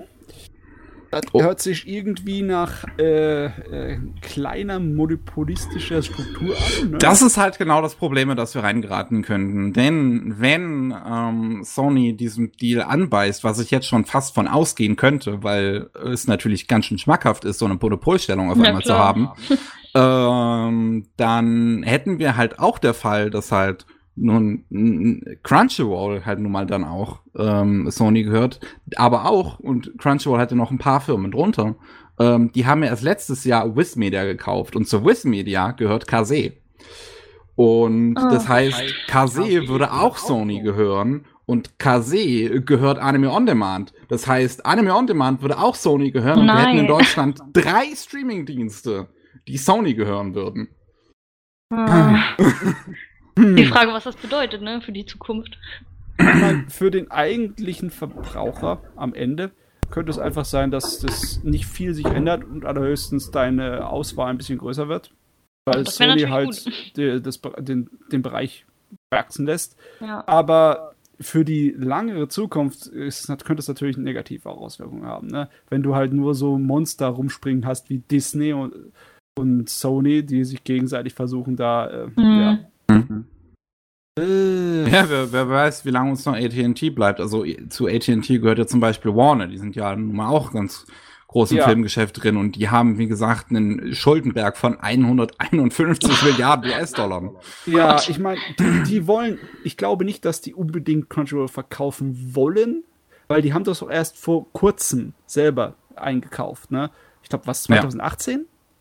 Oder, also es war nicht. Also, die haben, Kase haben sie ja zum Beispiel erst äh, 2019 gekauft. Ja. Ende 2019. Und das, im Moment sind das ja alles noch Wachstumsbereiche. Es ist nicht so, dass sie deswegen hier ähm, schlecht in die Zukunft gucken können, aber sie, bei ihnen brennt es halt unter dem Stuhl mhm. und sie müssen halt irgendwo das was abstoßen. Ja. Das ist natürlich eine, eine Situation, ist ganz, ganz lustig. Und die Frage, die Frage ist dann halt, was dann halt passieren wird mit den ganzen Streamingdiensten. Also ob dann vielleicht irgendwas geschlossen wird, ob wir dann auf einmal kein Anime On Demand mehr haben oder Nein. kein Wakanim mehr haben oder halt kein Crunchyroll mehr haben. Ob dann vielleicht irgendwie was kombiniert wird. Vielleicht werden die drei zu einem kombiniert. Na gut, das kann ähm, natürlich sein. Hm. Äh, also da äh, bleibt mal abzuwarten. Ich meine, wir merken jetzt schon eigentlich von diesem Crunchyroll Kase-Ding so ein paar äh, Auswirkungen, dass halt Crunchyroll auf einmal einiges vom äh, Kase-Backlog so anbieten kann. Heute erst ist Bitum auf Crunchyroll erschienen, was halt Stimmt. vorher nicht möglich ja. gewesen wäre. Ähm, und auch, dass Crunchyroll alle Episoden von One Piece mittlerweile hat, wäre halt in Deutschland vorher nicht möglich gewesen, hätten sie nicht Viz Media gekauft. Weißt du, Micky, es wäre vielleicht für den eigentlichen äh, Anime-Fan besser, wenn sich das alles zusammen einbringt. Deswegen sagt der Zyniker mir, dass es wahrscheinlich nicht passiert. Warum einmal pro Monat kassieren für alles, wenn man äh, von drei verschiedenen Bereichen pro Monat kassieren kann, wo man kann weiß, man machen, ja. mehrere Fans werden zwei haben, weil sie einfach äh, Sachen gucken konnten, die auf einem Bereich nicht zu finden sind. Äh, ja. Vielleicht ändert sich gar nichts in der Landschaft. Vielleicht wird es teurer. oh, oh Gott. Das wäre das Schlimmste. Ja, das wäre das Schlimmste. Ja, also ich bin tatsächlich mal echt gespannt. Wie gesagt, ich gehe groß davon aus, dass Sony da anbeißt. Ja. Ähm, und das tatsächlich das macht. Wäre auch dumm, wenn nicht, wahrscheinlich. und dann bleibt halt wirklich ja, dann bleibt halt wirklich abz abzusehen, was dann passiert. Ob dann ein Streaming-Anbieter gehen wird, ob vielleicht irgendeine Firma geschlossen wird. So, es kann, kann ja dann sein, dass sie zum Beispiel, dass sie vielleicht ähm, Kase oder Peppermint dazu machen, weil sie müssen ja nicht zwei Publisher gleichzeitig aufhaben. So ist es ja letzten Endes auch ein bisschen Geldverschwendung. Mhm, keine Ahnung. so weit bin ich da nicht drin in der äh, Wirtschaftswelt. Wir werden sehen. Jo. Oh, jo, jo. Aber so viel zu den harten Wirtschaftsthemen. Okay. Damit haben wir die News durch. Und wir sind auf dem Weg zu den Anime, die wir in letzter Zeit so gesehen haben. Das sind bei mir ziemlich viele. Wow, wow, okay, ich lasse euch zwei reden hier. ja, dann Jenny, würde ich dir gleich mal den Vortritt äh, überlassen. Was ist denn, äh, was, über was würdest du denn als erstes reden wollen? Ähm, tatsächlich habe ich äh, zum ersten Mal in meinem Leben ähm, Fullmetal Alchemist Brotherhood angefangen.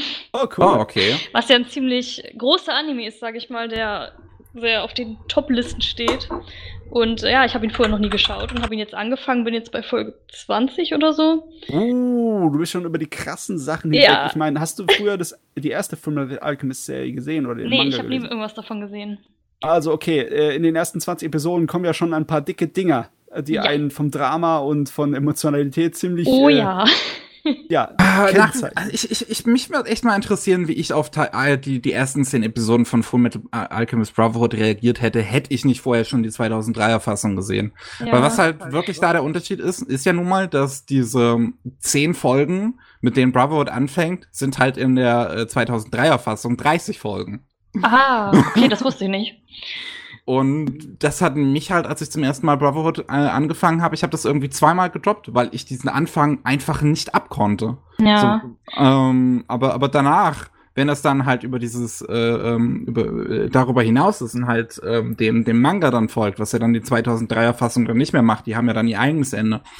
Ähm, dann wird's halt wesentlich, wesentlich besser. Aber wie gesagt, diese ersten zehn Folgen von Brotherhood finde ich persönlich, weil sie, weil ich sie einfach in 2003 vorher schon gesehen habe und sie mir da so viel mehr bedeuten, weil sie halt mhm. halt so viel ausführlicher sind, äh, fand ich schrecklich damals. Ja gut, ich habe den Vergleich natürlich nicht und ähm, ich, ich kann aber jetzt schon nach 20 Episoden sagen, dass der Anime, glaube ich, in meinen Top 3 landen wird. er ist wirklich gut. Er ist ja, sehr gut ist so animiert. Gut. Ne? Er ist sehr gut äh, geschrieben. Und die Story ist Hammer. Also was da alles noch kommen wird. Mm. ich bin gespannt. Erzähltempo lässt ja auch keine große Pause. Ne? Nee, das überhaupt nicht. Ich würde am liebsten jetzt komplett durchsuchten, aber das geht leider nicht, weil ich die mit meinem Freund zusammen schaue und wir sehen uns jetzt gerade nicht. ja. Wie, wie, wie hast du denn zum Beispiel, weil der, äh, der Tod, äh, ist jetzt kleiner Spoiler, okay, tut mir leid, aber das ist jetzt ein, ein, ein Thema, auf das ich ansprechen möchte, ja. weil das passiert ja dann in der neunten oder zehnten Folge, glaube ich, auf den Tod von, von Hughes. Wie hast denn du da zum Beispiel drauf reagiert? Weil, wie gesagt, im 2003er passiert das nach so 30 mhm. Folgen. So, der Typ wächst dir übelst ans Herz, weil du so viel mit dem durchmachst. Aber in dem Brotherhood, er letzten Endes hat er da gar nicht so viel Screentime gehabt am Ende und dann ist er äh, mhm. am, am, Anfang und dann ja. ist er halt einfach schon tot. Äh, das stimmt, also das kann ich natürlich jetzt nicht ähm, nachvollziehen, aber ich fand es tatsächlich auch richtig schade, weil ich ihn schon von Anfang an mochte und mit seiner Familie und so war das auch immer total niedlich. Also ich fand es tatsächlich sehr traurig, aber wäre natürlich wahrscheinlich noch schlimmer, wenn man ihn noch mehr Episoden kennen würde, ja. ja. Aber mich hat es trotzdem gepackt ich habe auch irgendwie das Gefühl gehabt, ne? Für mich war es so, als ob die äh, Brotherhood-Variante für, auch für die Leute gemacht wurde, die die ersten schon gesehen haben. Ne? Und dann äh, hast du, also ich habe es nicht so als schlimm empfunden, die, der Anfang, weil ich wollte sowieso nicht die ganze Sache nochmal in ausführlicher Fassung. Ich hätte war die zusammengefasste ich hätte noch mal in Ordnung.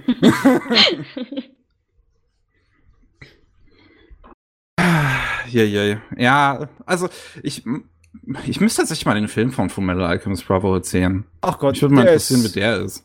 Ja, der ist in Ordnung. Also ich finde ihn eigentlich nicht eine, kein Höhepunkt von der Serie. Also bei, bei der 2003er zum Beispiel finde ich den Film auch noch großartig. So, der, der, ist ja ist ja eine schöne Ergänzung letzten Endes zu dem Ende, was das 2003er damals hatte. Ja, also weil man den Film ja. dann nach dem Ende von der Serie ja, das Ende der ersten Serie ist natürlich anders als das Ende von. Manga und von der Brotherhood-Serie. Und äh, das haben sie dann im Kinofilm weitergeführt und das hat dann Sinn gemacht. Mhm. Aber der Kinofilm zu äh, Brotherhood ist einfach nur so eine extra Episode und ich finde es ah, okay. okay. Nee. Ist einfach so.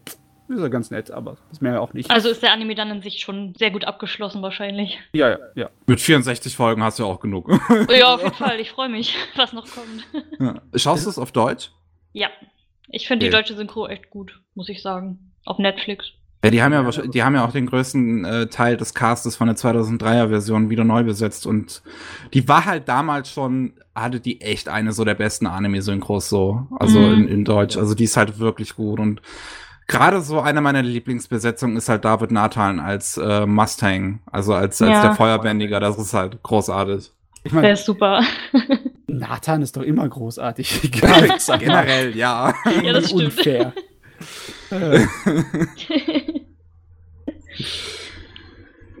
Ach jo. Äh, äh, das ging, gehört ja eigentlich auch in die äh, schonen Genre-Kategorie, blablimiau. Aber ist mhm. auch nicht wirklich, ähm, würde ich auch nicht unbedingt bezeichnen, so als ein schonen Turnier, schon Nö, Jumping. ich tatsächlich auch nicht. Na? Denn es hat wesentlich mehr Story als äh, so richtige schonen Animes, würde ich mal sagen. Es hat auf jeden Fall keine Turniere. Die Turnier-Arcs fehlen, genau. Ja. Und es hat bessere weibliche Figuren als die meisten schon, weil es halt von einer Frau gezeichnet wurde. Oh, ich liebe es, wenn es in Animes gute, starke weibliche Frauen, Frauenfiguren gibt. Es gibt ja, viel zu wenig. Das lieben wir alle. Viel zu wenig. Ich wünschte mir. Ich meine, sie hat zwar starke Frauenfiguren, aber ich habe auch ein kleines bisschen da äh, Nachholbedarf. Was, äh, was heißt Nachholbedarf? Ich finde, man hätte mehr machen können. In Brotherhood kann, äh, kommen sie besser weg, aber in der Originalserie sind sie zum Beispiel sehr oft im Hintergrund am Rumspringen. Ja. Stimmt, in der Originalserie sind sie auf jeden Fall mehr im Hintergrund. Aber in Brotherhood mhm. hast du ja dann halt sowas wie die Schwester von Armstrong oder so, die da eine größere Rolle hat. Die oder ist halt so die beste. ja. Oder Ryza ist ja generell, äh, also Hawkeye ist ja generell ziemlich cool und so. Ja. ja. Ja, ja. soll ich direkt mit dem zweiten weitermachen, den ich im Moment schaue? Ich weiß nicht, ich glaube davon. Oder wollt ihr erstmal? Wir können abwechselnd. Ja, ja machen wir mal ein bisschen Abwechslung. Dann macht ihr erstmal. Matze, wie viel hättest du auf Lager heute? Sonst, ich habe zwei auf Lager. Okay, denn ich habe drei. Dann würde ich sagen, mache ich zuerst. Jawohl. Go. Ähm, ich habe mir Zeit genommen, mal wieder was äh, äh, längeres zu gucken und äh, kombiniert sogar was älteres. Das heißt, ich, ich habe den den Matze mal so richtig geschmeichelt. äh, ich habe Macross 7 geguckt. Ähm, Holy Lonely Light. Ja, Holy Lonely Light.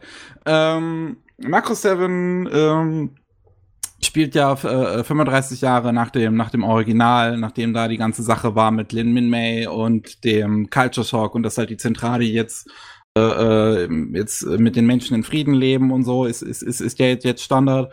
Und wir verfolgen jetzt die Geschichte von ähm, Nikki Bassara und seiner Band Firebomber, die versuchen herauszufinden, wer diese neue Alien, äh, diese neuen Alien-Angreifer sind, die Macross 7 angreifen, also die siebte Macross-Flotte.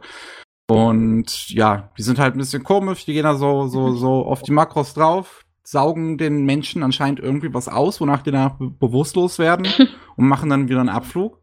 Und Bassara denkt halt so, Beste, was er machen kann, ist singen und Gitarre spielen. Also ja. ist es genau das, was er tut, um gegen die Aliens zu kämpfen. Ja, cool. Äh, Warum Bas nicht? Basara ist ein ganz komischer Kerl. er ist auf irgendeinem Spektrum, das nicht in diesem Universum existiert. Das ist definitiv, ja. Aber er ist ein cooler Fuzzi. Äh, Hintergrundgeschichte möchte ich gerne noch ein kleines bisschen ausbasteln ähm, ist ja nichts mit äh, groß mit Planeten, sondern es ist ein äh, großes, äh, wie soll ich sagen, Kolonieschiff, ja. das nach einer neuen Heimat sucht, weil am Ende von Original Makros war die Erde putt und die Flotten, die Makros-Flotten sind in alle Richtungen gegangen, um äh, neue, ja, sozusagen Heimaten für die Menschheit zu finden. Und die Zentrali sind halt mitgegangen. Ja. Ja. Und deswegen ist es auch die meiste der Serie spielt äh, auf dem Kolonieschiff das eine riesengroße Schildkröte ist im Endeffekt, ne? Vom ja. Was ich cool finde. Ne? Großes, schönes Schiff. Mit so einem riesigen Spiegel irgendwie. Ja, genau. Stimmt, das war ja so. Das war eine Schildkröte und ihr Panzer hat sich angehoben und war so ein großer Spiegel, ne? Ja. Um das Sonnenlicht einzufangen. Stimmt, ja, ja. Ich, ich, also ganz ehrlich, ich weiß nicht so ganz, was ich nach wie vor von der Serie halten soll. Ich habe sie jetzt zwar komplett geguckt, auch mit allen OVAs und so drum und dran, also auch okay. die Fortsetzung, ähm, äh, Macross Dynamite. Ähm, und ich hatte definitiv meinen Spaß damit. Aber mhm. ich glaube tatsächlich, dass äh, Matze, du und ich, wir auf unterschiedliche Weisen wahrscheinlich Spaß mit dieser Serie hatten. Ähm, ich weiß nicht, wenn ich die Schwächen von Macross 7 aufzählen müsste, wäre ich eine Weile beschäftigt. und ich habe trotzdem Spaß mit dem Ding. Nicht nur, weil ich einfach ein Science-Fiction- oder Macross-Fan bin, sondern weil es halt irgendwas hat. Ne? Definitiv, ja. Ja. Äh, gut, ich, ich, hätte, ich hätte wahrscheinlich damit gerechnet, dass es noch unterschiedlicher ist, dass du mehr so auf diese Space-Schlachten und sowas stehst. Ja, die waren, ich natürlich. Ja, okay. Die, die waren für mich persönlich gesagt so ein bisschen der langweiligste Teil eigentlich ähm, in, in, in Macro 7, die, die ganzen Space-Schlachten. Zum einen, weil es halt A, super repetitiv war, weil halt jede Folge unbedingt eine haben musste. Ja. so, das war halt einfach die, wir, muss, wir müssen die Struktur einhalten. ähm, und B, was sie halt nicht so gut animiert sind teilweise. Überhaupt nicht. ich meine, es hat seine Höhepunkte, aber im Größten und Ganzen ist es einfach nur, wir brauchen Episoden, schmeißt einfach ein paar Animationen dahin, ja, die wir schon wie oft wir oft benutzt haben. Ja, also es ist, es ist die, gerade die Animation, also es gibt einige Animationssequenzen, die hat man wahrscheinlich am Ende von Macro 7 irgendwie auf 49 Mal gesehen, weil sie irgendwie in jeder Folge dann vorkam. Ja. Yeah. Ähm, also das Ding wurde definitiv auf einem Budget gemacht und äh, ich meine, es war ja auch in den 90ern noch relativ schwer halt eine TV-Serie zu machen, gerade so eine lange. Äh, man, man merkt ziemlich gut, finde ich, ähm, auch am Macros-Franchise selber und speziell an diesem Jahr, wie groß der Unterschied einfach sein kann zwischen einer TV-Produktion und einer OVA-Produktion. Oh da Gott, immerhin Macros Plus im selben Jahr rauskam. Oh, ja. Das ist wahrscheinlich einer der schönsten Anime, die es gibt. Ja. Ich muss so. aber sagen, Macros 7 hat auch ein paar Sachen, die für seine Zeit beeindruckend sind. Zum Beispiel der erste, das äh, CGI-Opening.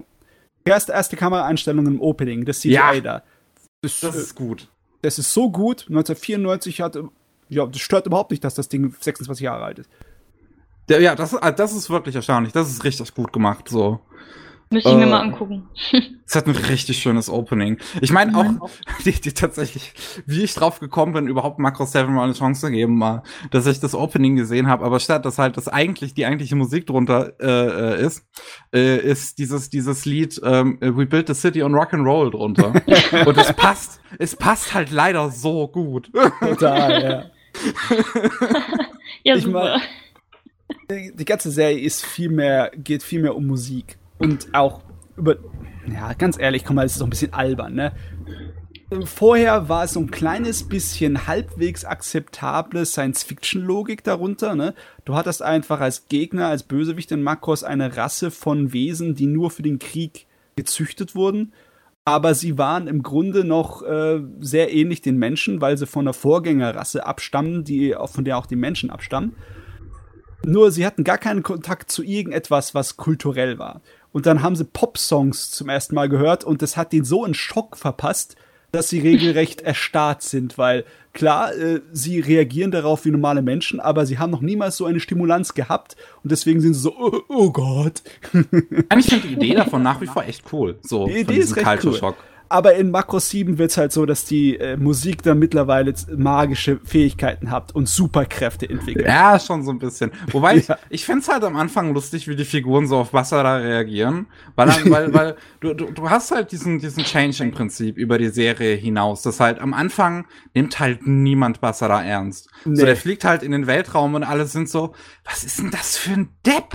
Also der fliegt da in den Weltraum und singt seine Musik den Aliens vor. Was, was, was erhofft er sich damit zu erreichen? Ja, und am Ende steht er natürlich da als der große Held, weil das war halt genau das, was sie gebraucht haben. Äh, ist echt, ist, ist sowas von wahr. Wir sind hier gerade in der Leben- und Tod-Kampfsituation und er kommt her, ich beschall euch mit Rockmusik. Hört zu! Klingt sehr witzig auf jeden Fall. Ja, also das Ding ist auf jeden Fall witzig. So, das, das ist auch, womit ich letzten Endes meinen großen Spaß hatte, so mit diesem Humor, gerade zwischen den drei Hauptfiguren. Ja. So, die haben so eine gute Dynamik, finde ich. So, wäre einer von denen auch nicht da, dann würde dieser Anime wahrscheinlich gar nicht funktionieren. Also, ähm, hast, wie, wie gesagt, du hast halt Basara, der halt ein großer Dickkopf ist, so, mhm. der nur durchsetzen möchte, was er sich jetzt gerade in den Kopf setzt und der sich von niemandem irgendwie was einreden lässt. Du hast ähm, Milane, die halt auch in Firebomber spielt, also in, in Bassaras Band. Und äh, da jetzt neu dazugekommen ist, sie ist noch relativ jung, äh, 14, worüber ja. ich gleich auch nochmal drauf eingehen werde, weil das ein bisschen weird im Anime dargestellt wird teilweise.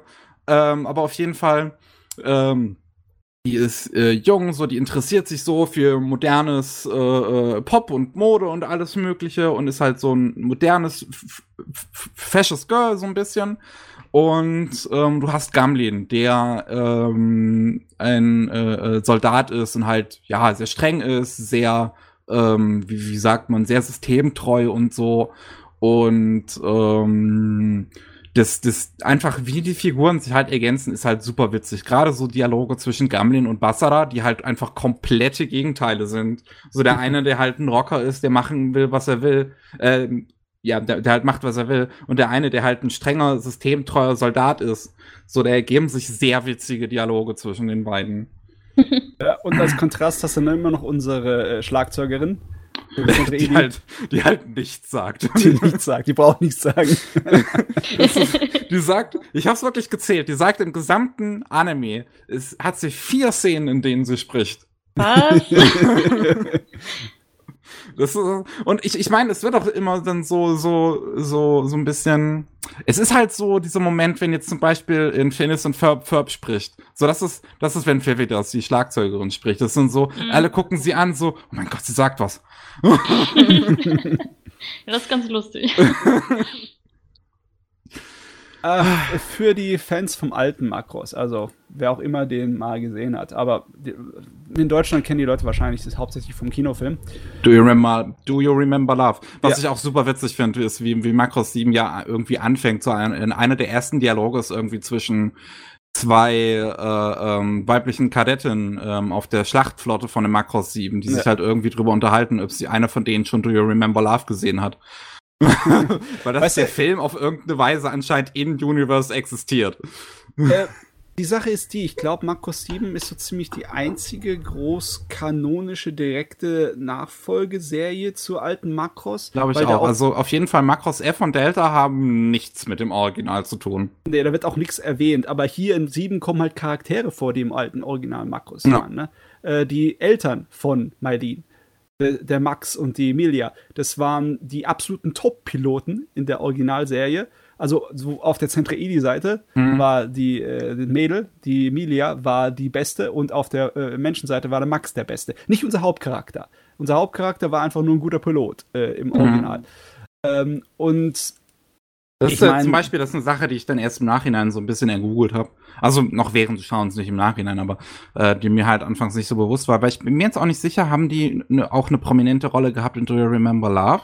Ähm, Weil das, sie, ist halt, das hab halt nur ich gesehen. In, in Do You Remember Love waren sie nur kurz drin. Ne? Also die sind sich begegnet, die haben sich gegeneinander bekämpft und danach haben sie zusammengekämpft. Aber es wird einfach nur so kurz mhm. besprochen. Es ist nicht so wie in der Serie, wo sie ein bisschen mehr miteinander zu tun haben. Ja, ja, wo, sie ja anscheinend irgendwie heiraten und so ein Kram. Das wird ja, ja dann ja, alles ja. In, in, in, in Makro 7 ja nochmal äh, äh, äh, gut aufgekaut, weil, Aber weil die Serie auf dem Original, äh, ich sag mal, äh, ähm, viel rumkaut auch so ähm, kannst dich vielleicht am Kinofilm erinnern, die zwei treffen sich und sind halt auf der gegnerischen Seite und sie äh, schießen einander, ja, sie schießen die ganzen Laden zusammen, bis am Ende ihre ganzen äh, Maschinen äh, zur zerstört sind und äh, sie verletzt da sind und dann äh, steigen sie aus und sehen einander zum ersten Mal und dann so, ha, hallo, du bist ja das stimmt, stimmt. Aber, da kann sein, dass da klingelt was im Hinterkopf auf jeden Fall. Aber das war so ziemlich alles, was in dann, dem Film drin war von deren beiden ihre Beziehung.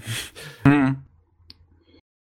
Na gut, okay. Schade eigentlich. Weil gerade ich, ich mag auch in Makros 7, wie das dann halt im Prinzip so, so, so, also ich kann es mir halt gut vorstellen, wie das halt im Original so eine super süße Romanze irgendwie ist, die halt so eine große Bedeutung hat, weil das ist der erste Menschenzentrale, die heiraten und in Makros 7 können die beiden sich halt gar nicht ab. so, da sind, okay. sie, da sind sie voll durch mit der Beziehung.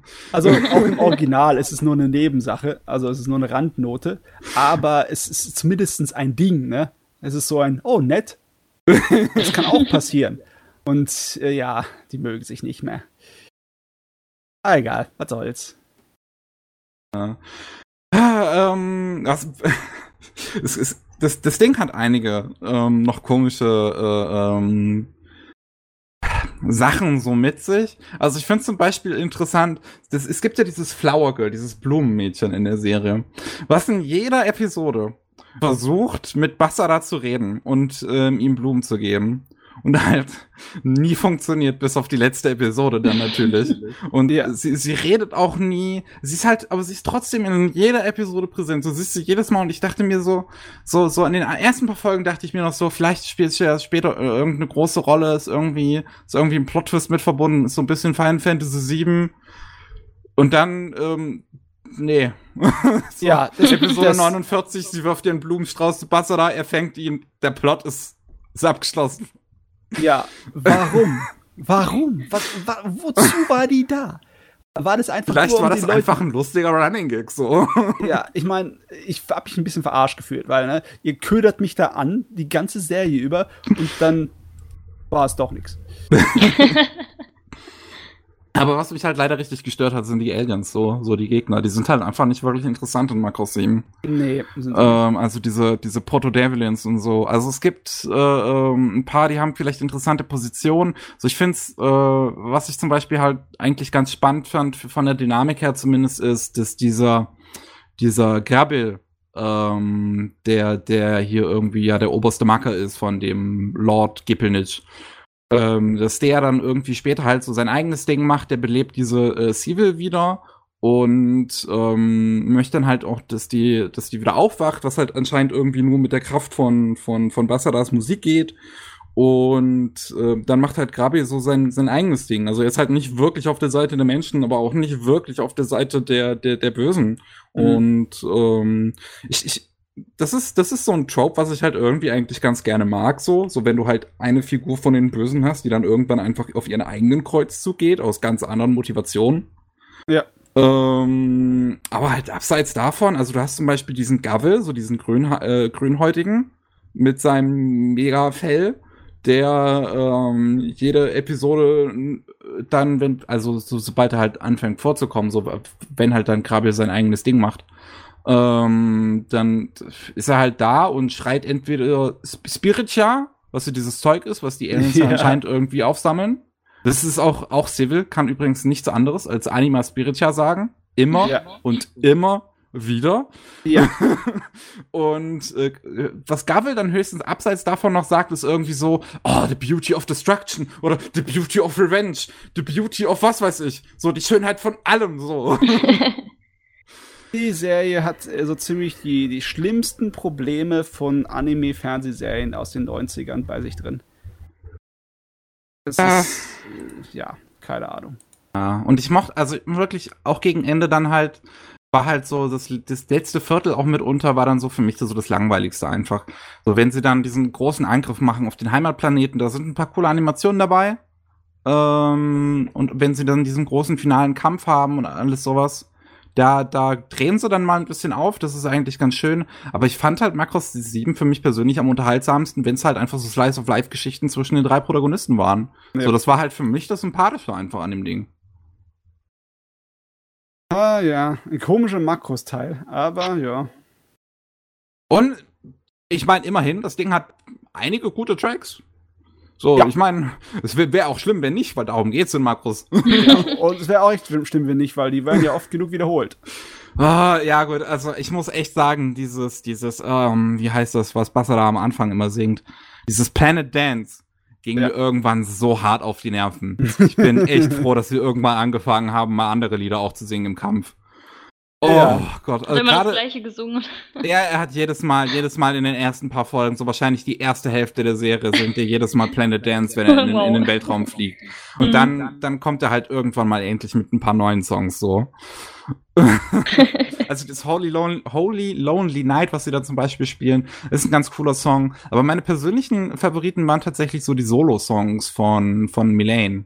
Ja. Ähm, weil die halt einfach ein bisschen experimenteller waren. So diese Rock-Songs, die sind ganz cool, so. Ist jetzt nicht 100% meins, aber die sind ganz cool. Aber die ähm, Songs von Milane, die waren so ein bisschen experimenteller, haben mich so ein bisschen auch an den Soundtrack von Macross Plus erinnert, der halt ein totaler Drogentrip ist. Also sowieso musikalisch ist wahrscheinlich das Ding, was von dem übrig bleiben wird, auch in der Zukunft, weil die Serie ist zwar ganz nett, aber okay. Makros-Fan ist ja, aber sonst. Ja. Aber äh, was, was ich dann wirklich mochte, ist äh, Macross Dynamite, die Fortsetzung. Ja, die OVAs. Die OVA war cool. Die, war, die fand ich ziemlich gut. Die habe ich früher als ähm, erstes gesehen, bevor ich die Serie geschaut habe. Oh, okay. Ja. Also A, äh, führt die halt einfach einen neuen, echt sympathischen Charakter ein mit Elmar. So, ich finde die echt niedlich und sympathisch. Mhm. So, die ist einfach, so einfach was für eine verspielte, unschuldige, äh, äh, für ein verspieltes, unschuldiges Kind die ist. So, und wie die halt mit auf Basser da die ganze Zeit so reagiert. So, so, es ist, es ist einfach niedlich mit anzusehen. So, egal was Basser da macht, wie dumm es auch ist, sie so, oh, cool! oh, es ist, ist super niedlich. Ähm, und allgemein wirkt die OVA ein bisschen erwachsener und ernster so ein bisschen. So. Und sie hat definitiv bessere Animationen als die TV-Serie. Oh, ja. oh, ähm, ich ich finde auch diesen, diesen, diesen Plot eigentlich ganz nett, der im Prinzip diese, dieses riesen Weltraum-Retelling von äh, Moby Dick ist. so, mit dem, mit dem großen weißen Weltraumwal. Ähm, und es hatte, äh, äh, hat halt einige ähm, coole Szenen auch so gehabt, so. Also es war ein bisschen fast schon dämlich klischeehaft zwar diese Szene zum Beispiel, wenn Basara äh, der, am Ende der ersten oder zweiten Episode anfängt zu singen und dann hast du halt diese Riesenmontage so, wo du halt irgendwie so den Planeten siehst, wie er leibt und lebt und so dieses, dieses ja, so, so ein bisschen wie, ein, wie, ein Lion, wie eine Lion King Montage. Aber das Finale zum Beispiel fand ich richtig geil. Mhm. Yeah. Äh, also das, das hatte einfach ein richtig geile Szenen und die, wie, wie, wie Basara halt irgendwie angefangen hat mit diesen Wahlen im Prinzip auf einer Wellenlänge plötzlich zu sein, fand ich super, ja, faszinierend irgendwie. Das Einzige, was mich daran gestört hat, ist, dass es aus irgendeinem Grund, weil wir sind noch Ende der 90er. Gut, ich, wir, wir haben ja eben auch über einen anderen, aus irgendeinem Grund muss es halt unbedingt eine Substory haben, die halt so ein Gay-Scare-Element, äh, so, so ein Gay-Scare-Element hat. So mit einer Lesbe, die halt versucht, die Protagonistin zu vergewaltigen. Was oh. halt äh, muss jetzt jetzt sein. Es ist halt zum Glück nichts, was jetzt allzu lang in dem Ding vorkommt. Mhm. Und ich, es ist jetzt für mich auch persönlich kein großes Problem, wenn es halt äh, ja, so einmal am Rande passiert. Es ist halt was anderes, wenn es in diesem, wie, wie in diesem Sherlock-Ding von vorhin, was, was ich erwähnt habe, so, ein, so eine Konstante ist. Und wenn es jetzt halt in so einem, gerade auch ein bisschen älteren Anime halt irgendwie einmal so ein Ding gibt. So auch das Original Makros, äh, die äh, Makros 7, die TV-Serie, hat er auch schon irgendwo mittendrin so ein äh, ähm, ähm, äh, schwulen Witz. Der war aber zumindest jetzt nicht so schlimm. So, das in, in Macross Dynamite 7 ist noch ein bisschen äh, unnötiger, aber wie gesagt, da kann ich da noch drüber hinwegsehen. Mhm. Ja, es kommt echt drauf an. Äh, die meistens versucht es ja für Humor rauszuspielen, ne? Und es äh, ist einfach nur dann eine Sache von wegen, der Humor funkt nicht so richtig. Ich glaube auch nicht, dass es schon damals gefunkt hat. Also ich kann mich, ich kann mich gar also nicht daran erinnern. Einfach ein bisschen geschmacklos, dass halt einfach eine erwachsene lesbische Frau versucht, eine, gut, in dem Fall ist sie ja schon 16, 16-Jährige versucht zu vergewaltigen. Das ist schon krass ja, ich weiß nicht, du sagst vergewaltigen. Mhm. Es ist eher so das Typische, was man aus ähm, Boy Stuff halt zum Beispiel kennt, im Sinne von wegen, äh, sie versucht mit ihr zu flirten auf aggressivste Art und Weise? Oder Nein, das, das war halt überhaupt nicht so. Die hat die doch äh, ähm, betrunken gemacht und der irgendwas gegeben, dass sie sich nicht mehr bewegen konnte und dann hat sie hier ihr total äh, äh ihr, ihr Anzug da ange, äh, angehabt, also ihr, ihr See-Through-Hemd und sowas und hat dann äh, äh, Milane aufs Bett gelegt und ausgezogen. Kann mich gar nicht erinnern. Ich glaube, ich, ich muss das Ding Ich habe es erst vor kurzem gesehen. Das hört sich hart an. Ja. Ach so, und was ich, was ich auch noch erwähnen wollte, genau, das war halt eine Sache, die mich an Macross 7 an der TV-Serie auch echt gestört hat. Melaine ist 14. Erst in den letzten paar Episoden wird sie 15. Und einfach die Art und Weise, wie sie teilweise sexualisiert wird, ist halt echt unnötig. Mhm. So, A, ist es halt fragwürdig, dass sie eine Beziehung anfängt mit, mit, mit Gamlin, ähm, weil gut, wir haben keine Ahnung, wie alt Gamlin in der Serie letzten Endes, letzten Endes ist, aber er ist halt wahrscheinlich erwachsener Typ, der halt einen hohen Rang im Militär hat. Also wahrscheinlich um einiges älter als sie. Ähm, und dann halt auch alle Nebenfiguren, wie sie ständig so über ihre, ihre Kostüme, äh, so, so über ihre Outfits reden und so und wie sie sie halt bestalken. Also du hast jetzt diesen, diesen einen Aufpasser zum Beispiel, äh, äh diesen einen großen blonden Typen, der sie halt immer beobachten soll, der halt auch so eine Szene hat, wo er sie mit Fernglas beobachtet und dann halt so, so, so berichtet, übrigens, Chef, sie sieht heute wunderschön aus. Und mhm. es ist so awkward und einfach unnötig. Also das äh, Problem ist, das hat man öfters gehabt, dass es einfach nur für den Sk Skandaleffekt war. Das, das Mädel ist nicht wirklich eine 14-Jährige. Sie, sie, benimmt sich nicht wie eine 40-Jährige. Sie, sie benimmt sich schon relativ kindisch in der Serie eigentlich. Ja, aber, aber für eine 14-Jährige nicht. Und sie sieht auch nicht aus wie eine 14-Jährige. Das ist eigentlich nur gemacht von wegen, unser Charakter ist blutjung. Weiß nicht. Also ja, ich würde dir schon abkaufen, dass sie 14 ist. Ich meine, ich weiß nicht so richtig. Ich kenne, also, ja, theoretisch, aber irgendwie, nee. Ich kaufe sie ja nicht so wirklich ab. Das gibt's ja öfters in Animes. Es gibt's, ja. Aber ich meine, ja, in Anime ist es fast schon typisch, dass sich verdammte Teenies wie Erwachsene behandeln, ja. benehmen. Ne? Und das ist, ja, es ist eine billige Variante, einfach nur Leute anzulocken darauf. Aber Gott. Ich meine, ganz ehrlich, wenn man sich das überlegt, war Evangelion in der Hinsicht weitaus kritischer. Also aber Evangelion hat es ja aber auch aus einem aus einem Ja, äh, äh, hat es ja nicht einfach so gemacht, so um, um, nee. um Leute damit mit, mit Fanservice oder so anzulocken, weil das ja. hat ja letzten Endes das auch kommentiert. Das hat es ja für einen gewissen Aspekt genutzt. Ja, es hat, es war Sinn und Zweck hinter dran. Es war nicht einfach nur so wegwerf. Das ja. macht schon einen Unterschied. Ja.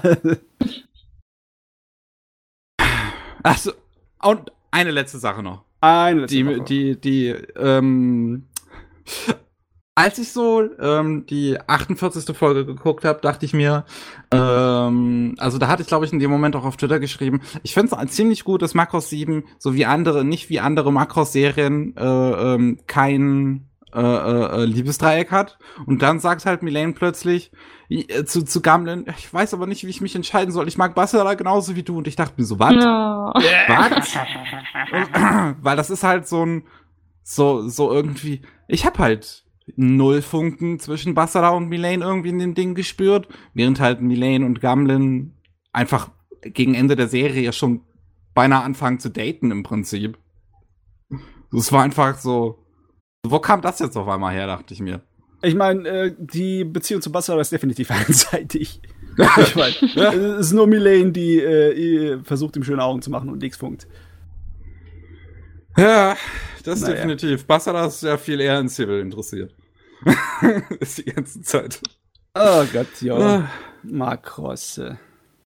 Ach ja, ja. Also, wie gesagt, ich hab, ich hatte halt meinen Spaß mit so. So, es ist, es ist schon unterhaltsam gewesen, aber es hat halt definitiv einige Probleme. So, so ist es halt. Ja. Ganz ehrlich, Weiß nicht. Äh, ich mag zwar Makros 7, aber ich finde immer noch, dass es der schwächste Teil der ganzen Makros-Welt ist. Ein paar müsste ich noch gucken. Ich habe Delta noch nicht geguckt und ich habe 2 und Plus ähm, Zero, meine ich, noch nicht geguckt. Ähm, Zero ist zwar nicht super, aber es ist ganz gut. Dasselbe kann man über 2 sagen. Die sind beide einfach nur ganz gut. Zero und 2. Äh, Delta muss ich auch noch zu Ende gucken. Es ist Weil einige Leute auf meiner äh, Timeline, die große Fans sind von Delta. Und meine, wahrscheinlich könnte mir Delta halt auch gefallen. Ich schätze mal, das ist, das ist dann halt so, wo der Unterschied sein könnte, so zwischen dir und mir, Matze. Weil, weil von dem, was ich mitgekriegt habe, hat halt Delta einen sehr dummen Humor. Und das ähm, ist halt, das ist halt meins. Delta hat auch weitaus mehr ähm, Fokus auf das Idol-Ding. Ne? Das ist äh, im Endeffekt fast schon eine Idol-Serie mit ein bisschen Makros. Aber ja, gut, fein. Ja, so viel dazu. Gut, dann gehen wir mal weiter zu meiner einer, oder? Ja, machen wir von deinen einen noch und ich würde sagen, dann machen wir vielleicht mal eine kurze Pause. Ja, okay. Äh, dann äh, nehme ich einen kürzeren. Ich habe aus der neuen äh, Saison mir äh, das Usaki angefangen zu schauen. Ne? Oh boy, oh, was diese Woche auf Twitter los war wegen dem Ding. Pass auf, äh, das war ja zum ersten Mal in den Nachrichten, weil das äh, Rote Kreuz in Japan das Mädel benutzt hat für das Werbung. Hat, die hat da was gemacht, oh Gott. Ja. Und das ist voll nach hinten losgegangen, weil, äh, ja klar, das war halt aus dem Kontext herausgerissen. Ich hatte das ja oh. gar nicht mehr im Kopf, dass sie das damals gemacht hatten. Wir hatten ja sogar bei Rolling Sushi drüber geredet. Mhm. Und zwar, äh, der eigentliche Gag der Serie ist einfach erklärt. Es ist im Endeffekt dasselbe wie ähm, dieses mit Nagatoro. Du hast ein Mädel, das wirklich klein ist. Die ist wirklich nur so ein kleines Strichle in der Landschaft, aber sie hat gigantische Oberweite. Also Kai. Ne? Ja, also waffenfähige Oberweite. Ja, also sie brauchen Waffenschein dafür. also das Typische. Aber das ist nur ein Nebending. Das ist eigentlich nur ein Nebengag. Das eigentliche geht nur daran, dass äh, sie äh, ist auf der Universität mit einem, den sie aus der Schule kennt und mit dem recht gut befreundet, ver vergleichsweise gut befreundet ist. Universität? Sind die schon erwachsen? Ja, ja, die sind erwachsen ah, auf der okay, Universität. Ich gar nicht. Und, ich dachte, das war Highschool. Äh, ja, nee, der ist Universitätsgeschehen. Und der Kerl war zwar in der Oberschule im Schwimmclub und war so ein athletischer Kerl, aber jetzt ist er eigentlich nur so ein, äh, ja, so ein Sitz-Otaku, der sein Leben größtenteils alleine verbringt und mit Videospielen spielen. Und der hat überhaupt keinen Bock, äh, sich irgendwie sozial mit der Welt anzugeben. Und sie will ihn da rausholen. Äh, aber im größten Teil macht sie eigentlich nur, geht's ihm nur auf den Nerven. Ja, die hat ihren Spaß daran, ihn zu triezen und zu ärgern. Es ist nicht so wie bei Nagatoro, dass äh, so eine richtige, so eine fast schon so eine Buddy-Beziehung ist, sondern einfach, äh, sie geht dem Kerl auf die Nerven und er will einfach nur seine Ruhe haben. Ganz ehrlich, am Anfang fand ich sie ziemlich ein Arschloch. hm. Aber äh, ja, es ist sehr lustig und die Art und Weise, wie die miteinander agieren, ist einfach sehr spaßig. Und das wird eigentlich auch das Hauptthema von der Serie, weil die ganzen Nebencharaktere genießen einfach nur den Unsinn der Interaktion zwischen den beiden. Die sind eigentlich alle nur Voyeure und die äh, wollen einfach nur alle möglichen Situationen herbeiführen, wo sie die beiden zugucken können, wie die sich gegenseitig Trizen und äh, Dialogfetzen, äh, ja, Schlachten liefern. Und es ist lustig, es ist spaßig, es ist ein bisschen Fanservice ist drin, aber es ist eigentlich immer nur für spaßige und lustige Situationen und meistens ist es auch zum Schreien komisch und boah, eigentlich nichts drüber auszusagen. Es ist auf definitiv nichts Skandalöses. Äh, weil es halt, wenn es aus dem Kontext rausgerissen ist, hat das halt ähm, nicht funktioniert. Ja, aber auch wieder auf Cheddar los war, wie gesagt. Ähm, also ich, ich muss direkt sagen, ich freue mich tatsächlich auch drauf, die zu gucken, sobald es fertig ist. So, ich glaube, das könnte mir auch gefallen, weil es wahrscheinlich auch einfach einen sehr dummen Humor auch hat. So. Ja. Wie gesagt, das ist meine Wellenlänge. Ähm, und es, auf Twitter ist halt diese große Debatte irgendwie rumgegangen, weil ja, sie hat halt dieses kleine, ein bisschen kindische Design, aber halt mit sehr großen Brüsten. Und es ist, du sollst keine Kinder sexualisieren. Und ich dachte halt zuerst, da habe ich es noch ein bisschen mehr verstanden, äh, äh dass sie ja eigentlich Highschool-Girl wäre, jetzt wo ich höre, dass sie ja auch äh, äh, schon auf der Uni ist. Also bei mir ändert sich das halt auch so ein bisschen, sobald ich weiß, was die Figur sein soll, so die, die Wahrnehmung einfach davon. Das ist immer problematisch. Ne? Da gibt es eine Diskrepanz zwischen dem Inhalt und der Optik. Ja, Design, ja. Ne? und ich kann definitiv, also ein Bild, was zum Beispiel sehr groß rumgegangen ist, ist halt ein Bild mit, mit ihr drauf, wo halt dann irgendwie ein Text draufsteht. Ähm, wenn du ähm, auf sexualisierte Kinderfiguren stehst, dann bist du pädophil oder irgendwie sowas stand da drauf. Und, Und ich, ich sag mal, ich kann den Kritikpunkt an sich ja verstehen. Ähm, gleichzeitig freue ich mich drauf, das Ding zu gucken. Und find's jetzt und, und, und ich weiß nicht, wie ich das sagen soll. So, so ich, ich finde, das ist jetzt im, im Gegensatz dazu, wie es halt auf Twitter behandelt wird, ist es halt nicht einfach nur schwarz und weiß so. Ja, ich meine, Twitter ist wahrscheinlich explodiert, weil halt gerade auch im Moment die obligatorische ähm, Strand-Episode gelaufen ist, wahrscheinlich, ne? Ja, und, und die gibt's ja immer. Ja, gibt's eigentlich immer. Die Sache ist die, das Problem ist eigentlich in der Genetik von Anime verankert. Weil es ist ja so, dass Anime-Figuren immer mit sehr jugendlichen, kindhaften Zügen gemacht sind. Ja. Ne? Du hast immer, der Kopf ist immer relativ groß im Vergleich zur Körpergröße. Ne? Ja. Mhm. Und das ist auch, wenn du Japan wirklich aus erster Hand kennst, da sind so viele japanische Studentinnen, die ich kannte, als ich äh, halbes die Jahr einen größeren Kopf haben als Körper. Die, die, die Mitte 20 waren und gerade mal maximal 1,50 Meter groß, ne? Mhm. Oder Ende 20 das ist halt relativ oft dort. Und das sind halt erwachsene Frauen. Aber die sehen auf den ersten Blick und auch auf den zweiten Blick eher aus wie Kinder. Und es ist nicht so, dass äh, äh, Anime deswegen das exakt widerspiegelt. Überhaupt nicht. Im Anime ist ja Exapismus. Aber es äh, ist halt von Anfang an drin. Seitdem irgendwie Tezuka daherkam mit der Idee, äh, Disney in gewisser Weise ein bisschen nachzumachen mit den niedlichen Figuren mhm. Ist es dabei. Und seit dem Anfang der 80er Jahre ist es auch dabei in einer mehr äh, für die Erwachsenen ausgestatteten Variante mit Erotik. Davor war das zwar da, aber weniger. Wenn du mhm. da Erotik irgendwie gesucht hast in Manga und Anime, dann hast du entweder experimentelles Zeug gesehen oder irgendwie Manga, die definitiv so gezeichnet würden, als wäre es auf Realismus gezeugt und auf erwachsene Leute, mhm. was Erotik angeht. Und das hat sich einfach nur äh, in den 80ern entwickelt also war so eine Welle von wegen, wir wollen niedlich, aber auch sexy haben. Und wir schmeißen es zusammen. Und es ist in allem Anime drin. Also wenn das, wenn du sagst, äh, sexualisierte, kindhafte Charaktere ist absolut No-Go, ja, da hast du mit Anime äh, viele Probleme. Das stimmt. Ich, ich, ich würde halt, wie gesagt, auch selber generell sagen, dass ich diese Kritik definitiv verstehe und auch bei einigen Figuren relativ äh, äh, halt komplett berechtigt finde. So ja. wenn ich jetzt an sowas wie Interspecies Reviewers denke, das hatte ja auch zum Beispiel Figuren, die ich halt persönlich schon als ziemlich problematisch sah. Ähm, und was ich, was nach wie vor halt für mich absolut gar nicht geht, sind halt äh, äh, irgendwie Charakter, also, also Figuren zu sexualisieren, die halt in, in dem Anime auch erst irgendwie, keine Ahnung, 12 oder 14 sind. Ja, also so. die sowohl inhaltlich, nicht nur, weil sie sagen, du bist so und so alt, sondern weil sie einfach vom Charakter auch ja. wirklich ein Kind sind. Also ne? wenn ich, wenn ich an sowas wie, wie hieß das, Maso Gaku in HH denke, was äh, äh, ähm, halt auch so ein typischer Edgy Harem-Ding war, wo halt der Protagonist irgendwie mit jedem der Figuren einmal gevögelt hat.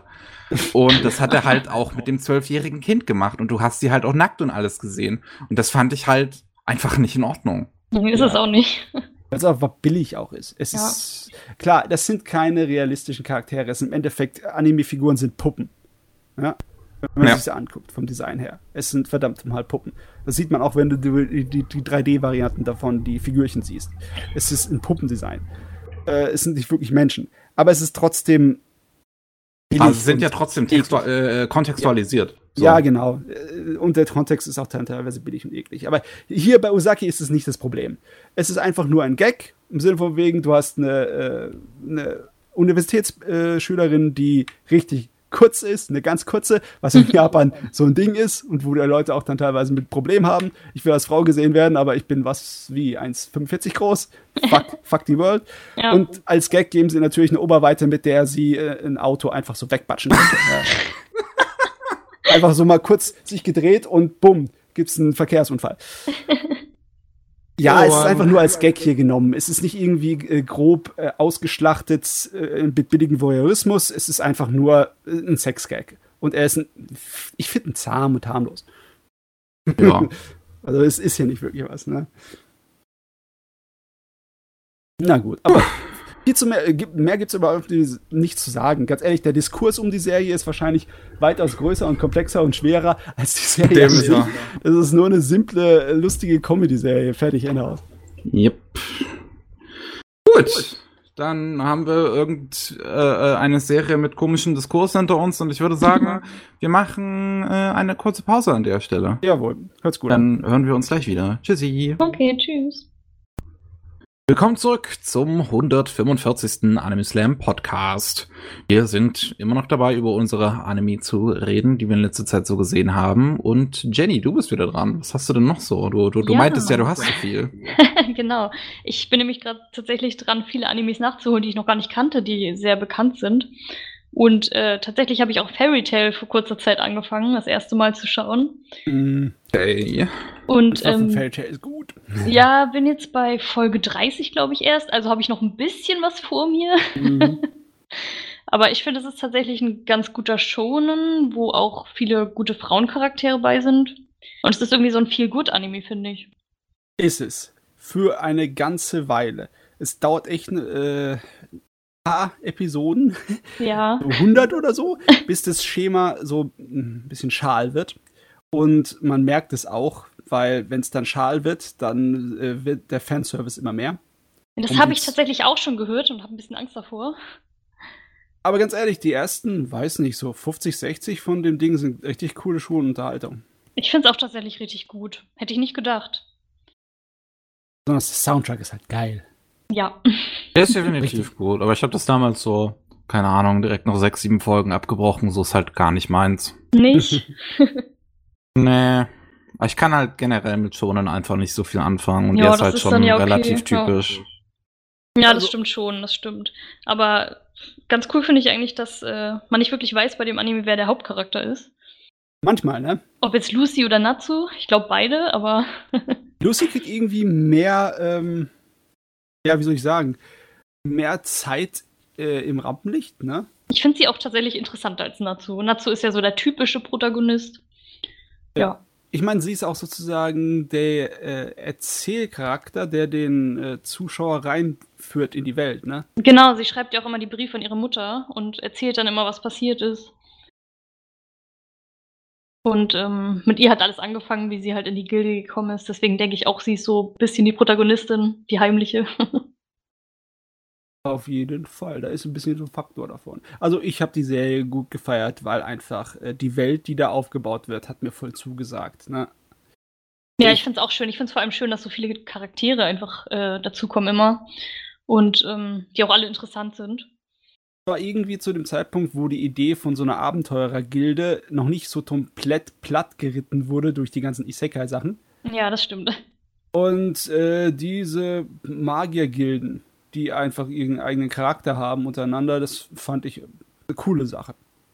Das war echt unterhaltsam. Da haben die unglaublich viel rausholen können aus dem Kram. Bevor sie dann eher in so standardmäßige, es gibt einen Bösewicht, wir müssen ausziehen, um ihn zu erledigen, Sachen übergegangen sind. Mhm. Aber ganz ehrlich, ich habe die Serie auch nicht weit genug geschaut, um irgendwie ähm, Antworten zu bekommen. Ne? große. Weil es ist ja typisch für so eine schöne Serie. Du fängst an mit irgendwelchen äh, Sachen, die nicht geklärt sind. Ja. Äh, Natsu will seinen Adoptivvater, den Drachen, wiederfinden. Genau. Und äh, ich weiß nicht, wie viele Episoden ich davon geguckt habe, aber ich habe nie wieder was davon gehört. Es geht doch noch weiter, oder? Im Moment? Es geht sehr lange. Ich meine, Manga ewig und Anime auch ewig viele. Also kommt da noch einiges anscheinend. Äh, eine Menge, ja. da habe ich ja noch viel vor mir. Aber wie gesagt, ich finde es immer schön, das zu schauen. Es ist, wie gesagt, man fühlt sich irgendwie gut dabei. Es ist einfach schön. Ich muss echt mal den Manga mal lesen, weil ganz ehrlich, ich werde mir nicht den Rest von der Fernsehserie gönnen. Das ist mir ja, so schlimm. nee, es ist nicht schlimm, aber es ist halt schonen, ne? Und je ja. länger schonen Serien gehen, desto zäher werden sie und da ist Fairy mhm. auch keine Ausnahme. Und ja, mal gucken, was ich dann sagen werde, wenn ich soweit bin. Da, da, da lese ich lieber den Manga. Der Manga ist lang genug, der hat über 60 Bände. Puh. Ja, muss man auch erstmal kaufen, ne? Oder online. Oh, mal schauen. Oh Gott, wäre das schön, wenn es einfach so ein Online-Dienst würde. Ja. Ist Fairytale nicht auf irgendeinem Online-Dienst? Das müsste doch eigentlich sein. Das ist doch ein großes. Weiß Ding. ich leider gar nicht. Äh. Sean Jump hat doch so sein eigenes äh, ähm, Dings, Gedöns, Online-Zeugs. Ja. Ich weiß gar nicht, ob die da vielleicht das mit drin haben. Ich muss mal kauen. Irgendwann recherchiere ich darüber. Aber jetzt im Moment äh, habe ich, verspüre ich nicht den Drang. Puh. Ja. Auf jeden Fall der Meister der Gilde von unserer Fairytale-Gilde ist wahrscheinlich der coolste. Ja. Der ist äh, mein Lieblingscharakter in dem Gerät. Der ist wirklich cool. Aber wie gesagt, ich habe ja schon mal gesagt vorhin, dass ich es mag, wenn starke Frauencharaktere da sind und das finde ich in Fairytale auch sehr gut. Äh, wer ist die Wenn man es jetzt zum Beispiel mit Naruto vergleicht. Die Elsa, ne? Elsa. ja, die ist äh, auch unterhaltsam. Ja. Ihre, ihren Charakter. Das auf jeden Fall. Auch lustig. Ne? Also ich meine, eigentlich ist ja die, die der ernsthafte Charakter, aber ihre Ernsthaftigkeit wird dann teilweise so albern bei einigen Sachen. Mhm. Also je mehr man davon guckt, desto lustiger wird sie als Charakter. Ja. Und ja, und aber es ist cool. Sie hat auch später eine Menge Stories, wo es äh, ja so persönliches Drama aufgearbeitet wird. Und eigentlich, ja, es ist zwar ein bisschen kitschig und billig, es ist, ist nur eine schonen Serie, aber ich habe meinen Spaß gehabt damit, das war echt cool. Ja. ja, wie gesagt, ich sage jetzt auch nicht, dass es irgendwie ein Meisterwerk ist, aber ich habe einfach auch meinen Spaß damit und habe eine schöne Zeit mit der Serie. Hm. Ba, ba, ba, ba, ba, ba. Gut, Fairy Tale. Das ist doch mal was. Mhm. ja. Kann ich halt leider nicht allzu viel sagen. Ist halt, wie gesagt, relativ schnell aufgehört und ich kann mich auch an, ehrlich gesagt, nichts erinnern. Wenn wir mal kurz zusammenrechnen, wie viele Episoden hat das Gerät? Ähm, 300 und. Ja, nee, ich gebe mir garantiert nicht den Rest von der Serie. So viele? Tatsächlich? Äh, die erste Staffel 175, die zweite 102 und dann die dritte nochmal 50. Okay. Ich gucke es ja auf Anime on Demand, da sind, glaube ich, 122 Folgen erst oder 190 schon, ich weiß es nicht. Ja, auf jeden Fall noch nicht alle. Wahrscheinlich dann die erste große Staffel. Ja. Auf jeden Fall habe ich noch ein bisschen was oh. vor mir. Halleluja. Gut, um, ähm, ich habe mich nach was Älterem dann wieder in dieses Jahr begeben und habe aus der letzten Saison was nachgeholt, namens Wave Listen to Me. Und das ja. ist vom selben Mangaka wie Blade of the Immortal. Und daher hat es mich auch ein bisschen überrascht, dass ich davor noch nie was davon gehört habe. Blade of the Immortal ist ja jetzt nicht unbedingt unbekannt. Nee, äh, seine anderen Werke sind wirklich nicht so bekannt. Er hat auch eine Kurzgeschichtensammlung, die ich im Regal stehen habe. Die ist richtig cool. Er kann gut modernes Drama machen. Das kann der Mann, seltsamerweise. äh, nicht nur Historien, Splatter, Samurai-Zeugs mit Fantasy-Einschlag. Nee, er kann auch gutes modernes, er kann gute Charaktere schreiben. Und äh, das ist, was ist das? Das ist ein Radio? Genau, es geht ums Radio. Ah. Also ähm, im Prinzip, es geht um äh, Minare und ähm, die äh, ist letztens durch eine ja ziemlich ähm, schlimme, äh, äh, äh, wie, wie sagt man auf Deutsch, durch einen ziemlich schlimmen Breakup halt, also hat mit ihrem Freund Schluss gemacht und ähm, sie erzählt dann auch so, ja, eigentlich kann ich sowas ganz gut wegstecken, aber ich brauche halt fünf Tage dafür und am fünften Tag bin ich am schlimmsten. Und dann ist sie halt nach ihrem fünften Tag nach dieser Trennung, betrinkt sie sich ziemlich fleißig in der Bar und neben ihr sitzt halt ein Typ, der beim Radio arbeitet. Und die kennt, hat ihn gerade erst so kennengelernt. So, sie weiß jetzt nicht unbedingt, sie, sie, sie hat sich halt nur gemerkt, ja, der arbeitet irgendwie in Medien und sie erzählt ihre ganze Leidensgeschichte den Typen einfach. Ja. Und äh, am nächsten Tag, ähm, sie arbeitet in einem Restaurant, in einem Curry-Restaurant und die lassen halt immer den lokalen Radiosender laufen, M MRS heißt der da. Und dann ist sie auf einmal ziemlich überrascht, wenn sie ihre betrunkene Rede da plötzlich im Radio hört. und, ähm, ist das legal? ich glaube nicht. und stürmt dann halt Richtung Radiostation los und ähm, verlangt halt sofort, dass das ausgemacht wird und geht dann halt mhm. halt auch hin zu diesem Tonbandgerät, über das das dann spielt. Und das ist halt auch der Typ dann da dabei, der halt äh, am, am Vorabend äh, halt sich ihre ganze Geschichte angehört hat. Und der meint dann so, wenn du das Tonbandgerät jetzt ausmachst, dann musst du aber jetzt auch live reden. Musst den Rest live erzählen. Uh. und so beginnt irgendwie ihre Karriere als Radiomoderatorin. Das ist echt witzig. Guter Start. Ja, also oh, es, ist, es ist ein sehr unterhaltsamer Start und gerade dieser Anime funktioniert immens gut, halt allein durch die Protagonistin. Ja. Ähm, das wird man in den ersten zehn Minuten schon sch schnell merken, denn ähm, also der Anime steigt halt, bevor überhaupt dieses ganze Intro kommt, steigt ähm, der Anime mit einer Szene ein, die halt erst dann eigentlich in Episode 7 oder 8 oder so passiert. Ähm, hast du halt, ähm, wie sie ähm, äh, vor einem Bär steht und halt auch so meint, so, äh, ähm, ich, ich, ich werde hier gerade, äh, ähm, ich, ich stehe im Wald vor einem Bär und werde gerade von dem beäugelt. Und das ist wahrscheinlich meine letzte äh, Sendung, die ich machen werde. Und es, wirkt halt am Anfang alles so ein bisschen komisch. Also gerade wenn man sich vielleicht vorher gar nicht so zu dem Ding durchgelesen hat, denkt man sich so, hä, warum steht die vor einem Bär und redet laut mit sich selbst? Äh, ist vielleicht nicht so klug in der Nähe eines Bäres.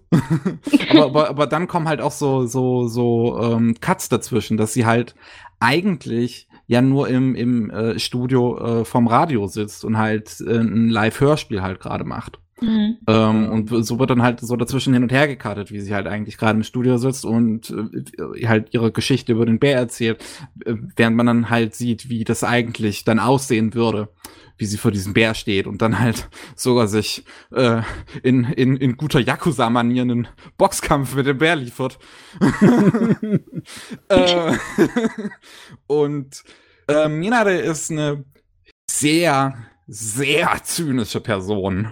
Die hat eine sehr, sehr gemeine Zunge und redet halt wirklich alles frei raus. So, so, die nimmt kein Blatt vorm Mund und ähm, redet vor allem schnell, ohne irgendwie zu stolpern. Ist es auch beeindruckend, was die Synchronsprecherin dafür überhaupt so leisten musste. Also die Rio Sugiyama ist anscheinend sogar noch ziemlich neu. Die hat bisher nur eine einzige Hauptrolle vorher in einem Anime gesprochen. Ähm, und macht das dafür super, super gut. Also die Performance von Mirare ist halt, was diesen Anime im Prinzip trägt. Und ähm, das ist super unterhaltsam. Und wie gesagt, die, die diese Figur ist einfach so, so wie sie auf, auf, auf jeden einen Konter abliefern kann, wie sie halt wirklich energetisch die ganze Zeit äh, äh, ihre, ihre, ihre Rants abhält und sowas, ist mega sympathisch einfach. Äh, weil, sie sich halt wirklich über alles irgendwie im Leben beschwert, so, so, so was man sich teilweise gar nicht aus, aus äh, äh trauen würde auszusprechen, so. Ähm, und Deswegen findet halt auch der äh, äh, Matto, der Typ, mit dem sie dann halt vom Radio begegnet ist, sie so interessant. Ähm, und möchte halt unbedingt eine Radiopersonalität äh, aus ihr machen, so, die halt äh, eine, äh, eine Radiopersönlichkeit aus ihr machen, die dann halt so groß rauskommt und die kriegt dann auch ihre eigene Radioshow halt, was man dann ja dann ja sieht, äh, die halt Wave Listen to Me heißt und irgendwie immer um 3.30 Uhr morgens läuft. was halt respektable Zeit ist, wer da noch Radio hört. äh, ähm, aber es wird, es wird ganz nett so, so ein bisschen auf die Hintergründe von Radio eingegangen. So, ich finde gerade diese, dieses Thema interessant von wegen, dass Radio so äh, von den, ich sag mal, klassischen Medien so das Zuschauernahste im Prinzip ist. So, äh, die Idee davon finde ich halt ganz interessant, dass das Radio halt so, so ein bisschen davon lebt, was für ein Feedback man natürlich halt auch bekommt, während halt TV wesentlich strikter durchgeplant ist. Ja. Ähm, und ja, also es, es, macht Spaß, so diese Hintergründe sich so ein bisschen anzugucken. Äh, man hat halt ein bisschen, bisschen, bisschen Liebes, nicht wirklich Drama, aber halt so ein bisschen Liebesgeschichte, was sich durch den ganzes, durch das ganze Ding noch durchzieht. Mina, der kann halt A, nicht ihren Ex vergessen, sie rantet ständig über den und trifft sich sogar gegen Ende der Serie nochmal mit ihm. Uh. Ähm, B gibt's halt im Restaurant, in dem sie arbeitet, einen Typen, der halt auf sie steht. Ähm, und ähm, den, dann, dann kommt halt noch eine Frau dazu. Es, es passiert halt äh, im, im Laufe der Serie, dass der Restaurantbesitzer, der Minare zum Beispiel gar nicht ausstehen kann ähm, und sie eigentlich feuert, ähm, äh, dann, dann angefahren wird von jemandem und dann kommt halt der, die, die, die Schwester von, von dem Typen, der den, den Restaurantbesitzer angefahren hat uh, zu, zum Restaurant und meint so, oh, Entschuldigung, kann ich irgendwie aushelfen und wird halt dann zur Tellerwäscherin da. Ähm, und die verliebt sich dann halt wiederum in den Typen, in, in Chuya, der halt in Minare verliebt ist. Dann hast du halt noch die äh, äh, Mitbewohnerin von Minare, äh, die Misoho, die eigentlich in einem ziemlich alten Typen verliebt ist. So in, in, in Kuriko, der ist halt irgendwie schon seit Jahren arbeitet der beim Radio und schreibt das Skripte. So, und dann wiederum gibt's aber halt einen Mixer in dem Studio, der halt in, in die Miso verliebt ist. Also ganz so, so alles so ein bisschen dabei, so. So, wenn man Aha. auf so, so erwachsene Liebes, wie gesagt, nicht wirklich Drama, aber halt so Liebesgeschichte steht, ähm, ist das, ist, dürfte das definitiv einen noch interessieren. Das ist alles ganz gut da drin verpackt. Und halt, wie gesagt, das ganze. Ding lebt absolut von Minade. So, wer mit ihr nichts anfangen kann, der sollte das Ding gleich äh, äh, aufhören. Weil es geht halt im Prinzip, sie ist die eine Hauptfigur, die komplett im Fokus steht und die geht's komplett die ganze Zeit. Ähm, so ist das, ne? Ähm, ja. Bei Somodor finde ich das irgendwie ziemlich cool, weil der ist ja, ähm, wie soll man das sagen? Viele seiner Werke wirken auf den ersten Blick ein bisschen alt, konservativ und etwas frauenfeindlich. Oh mein Gott, das wollte ich dich fragen. Weil ich es wirkt nur so auf den ersten Blick, weil er halt äh, Interesse hat in diesen ganzen Sadomaso, Torture Porn und Zeugs in der Richtung. Aber definitiv die besten und stärksten Figuren in Samurai-Werken sind immer die Frauen. Auch im Blade of the Immortal, ne? Äh, ab, angefangen von der Rin bis hin zu den zwei anderen starken Frauenfiguren da drin, äh, die eine Blonde und die, die Schwertmeisterin, das sind einfach die interessantesten und die coolsten. Das sind einfach die besten. Ja. Äh, Ein klein, ja, ja. ja, gut, red, red du erstmal fertig. Nee, ich meine nur, äh, auch die Frauen in seinen Werken haben auch die typischen altmodischen konservativen Rollen von Frauen manchmal, dass sie Opfer sind, aber die, die kämpfen sich aus der Opferrolle raus mit einer Brutalität, da, da, da willst du nur schlackern mit den Ohren. Ja, also äh, der kann gute Frauencharaktere äh, schreiben. Also ja, nicht, auf, nicht von dem ersten Eindruck hier irgendwie verwirren lassen. Problem, was Wave Listen to Me trotzdem hat, ist immer noch eine andere gewisse konservative Einstellung definitiv, die ich so dabei gemerkt habe. Also während der Anime an sich definitiv einzigartig und frisch wirkt, weil einfach A ist äh, die optische Ebene ziemlich interessant. Du hast einen Stil, wo die Figuren überbelichtet werden und komplett aus dem Hintergrund hervorstechen. Mhm. Ähm, und die, auch das Character Acting in den Ding ist ziemlich gut animiert. Ähm, ist halt Studio Sunrise. Ähm, aber während ich das Ding super, super gerne mag, ähm, hat es leider ein paar Problemchen, die ich nicht so ganz auf mir sitzen lassen kann. Ich habe eben bei Macros 7 Dynamite drüber gesprochen, dass ich über so einen Gay-Scare-Moment drüber hinwegsehen kann, wenn er halt mal so einmalig passiert das Problem ist, äh, Minade zum Beispiel geht bei jedem Typen, der auch nur den Hauch von Nettigkeit zu einem anderen Mann zeigt, sofort davon aus, dass der schwul sein muss. Und das die ganze Zeit die Serie über. Okay. Und das ist super dumm. Mhm. Ähm, und dann hast du halt noch den Restaurantbesitzer, der die einzige schwule Figur ist in der Serie, der halt ein perverser Lustmolch ist, der jedem Mann an den Hintergreifen möchte, die ganze Zeit. Äh. Was halt auch einfach unnötig ist. Ja gut, das ist schon wieder ein bisschen schwierig. Also, ja. äh, das ist, funktioniert alles in Prinzip und Theorie, ne? Mhm. Dass du im Endeffekt so den Fujoshi-Gag mit einbaust. Ne, äh, klar, die Mädels, die halt auf Boys Love so dermaßen stehen, dass sie sämtliche Situationen sofort in ein Boys Love-Szenario umwandeln wollen, am besten gleich ein Wujinji daraus zeichnen wollen, weil, weil das ja Guck die Idee davon vom ist ja sowas von heiß. an, das ist keine Figur, die man halt normalerweise so darstellen würde. Das ist halt ein älterer Typ mit einem äh, so ein bisschen, bisschen Italiener, so mit seinem, äh, äh wie, wie sagt man, mit seinem Schnauzer und so. Ja, klar. Aber nee, ich weiß, was ich, ich du weißt, was ich meine, ne? Es ist im Endeffekt der Fujoshi-Gag und äh, wenn man einfach keine Feinfühligkeit für den Humor da besitzt, dann wirkt es nur billig. Genauso wie äh, der Gag von, dass der eigentliche schwule Charakter alle anbaggert. Das ist basiert auf alten Stereotypen, die einfach äh, plattgetreten sind und langweilig sind.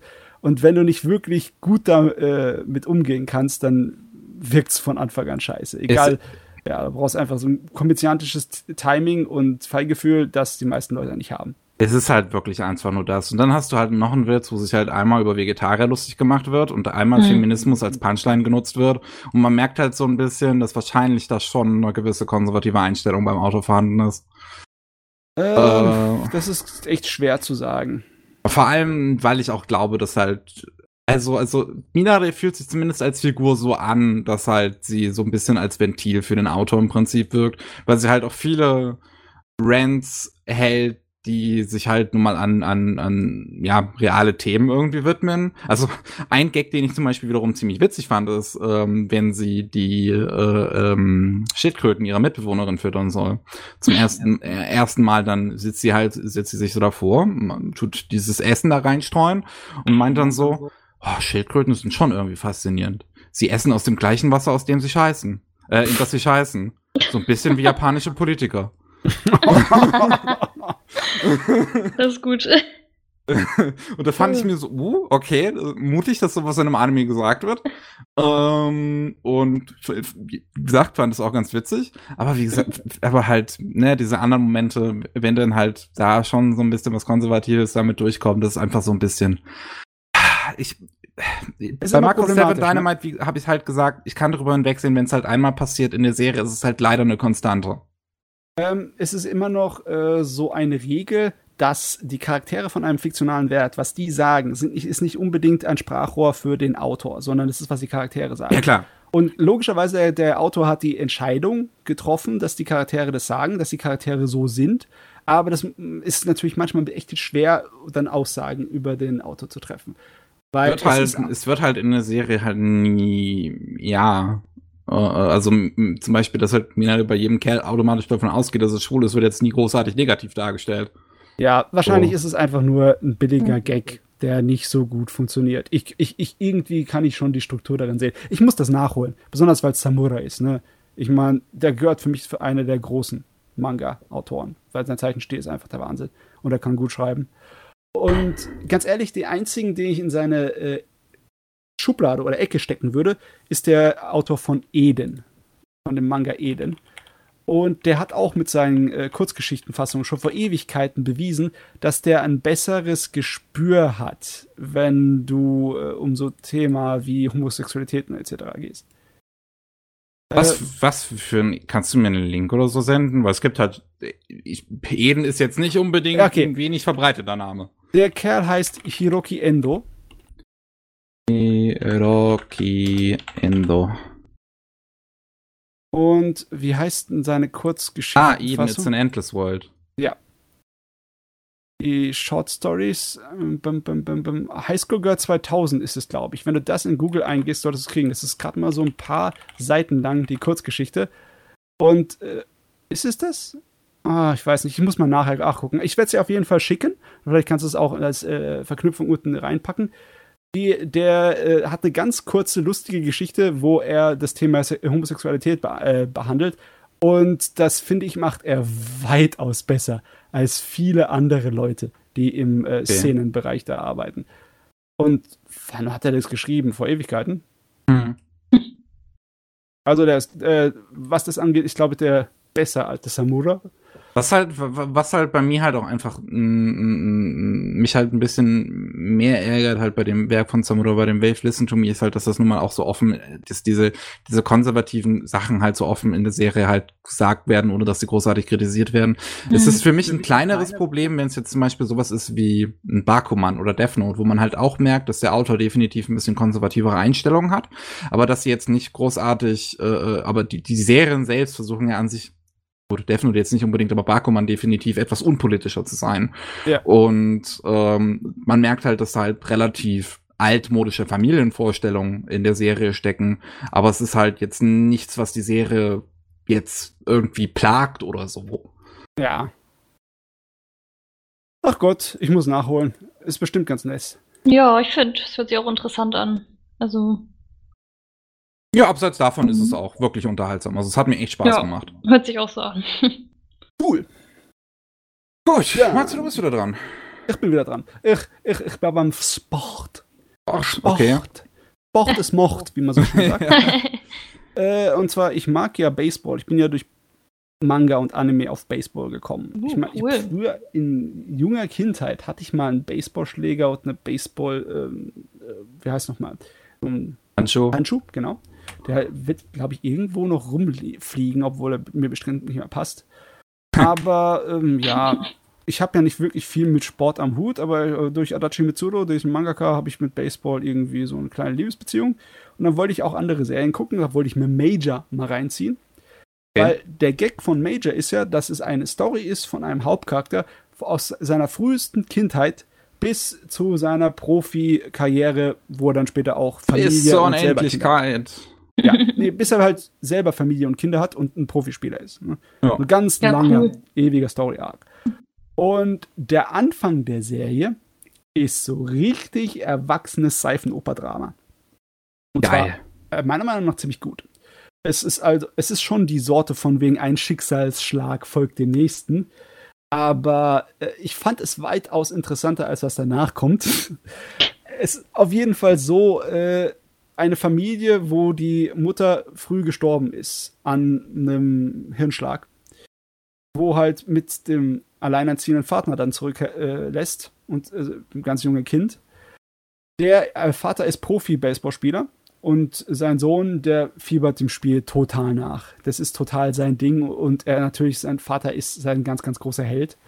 Und sein Vater ist Pitcher. Also wohl die, die große Solo- äh, ja, Rolle in dem Sport. Und der verletzt sich aber. Der verletzt sich an äh, Rücken oder Hüfte oder irgendwas so und der kann eine Weile nicht spielen, was natürlich äh, großen Druck auf ihn ausübt. Na, als Profispieler, wenn du zu lange draußen bist, dann hast du ein Problem.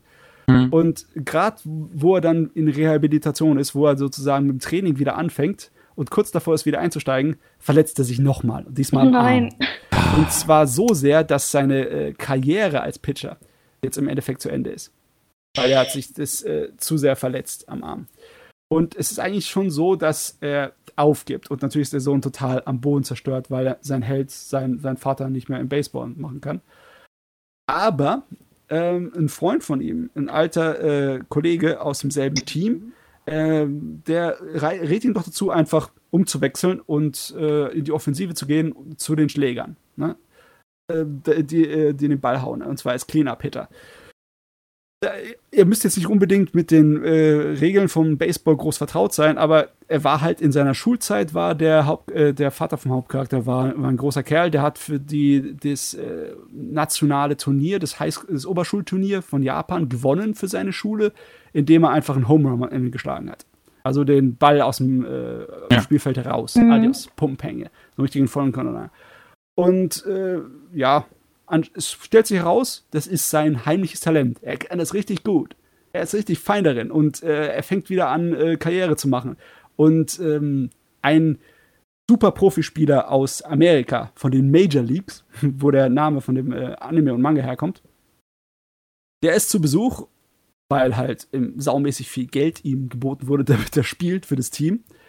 Und die zwei treffen aufeinander und der Kerl schmeißt Bälle, die kein Japaner schaffen kann, weil es halt ein riesen 2 Meter Muskeltyp ist. Der schmeißt Bälle mit 160 äh, Kilometer pro Stunde Geschwindigkeit. Hm. Und äh, aber unser Hauptcharakter schafft es, von dem einen Home Run zu kassieren. Ein Ball, wo kein einziger von den Japanern auch nur berühren könnte. Oder auch die amerikanischen Kollegen, die auf der japanischen Profimannschaft da spielen, was gegen machen können. Er donnert den einfach so im Home Run raus. Und äh, das den dermaßen äh, niederschlagen, den Pitcher, dass er so ein bisschen die Kontrolle über seine Bälle verliert. Und als der zum nächsten Mal an die Reihe kommt, ähm, dann ähm, schmeißt er einen Ball falsch und der kriegt ihn ab. Der kriegt ihn am Kopf ab. Der Vater vom Hauptcharakter. Äh, da ist erstmal sieht's aus, als wäre alles in Ordnung. Ja, er kann laufen, ne, gehst halt nächsten Tag zum Arzt, ne? Passt. Aber ja.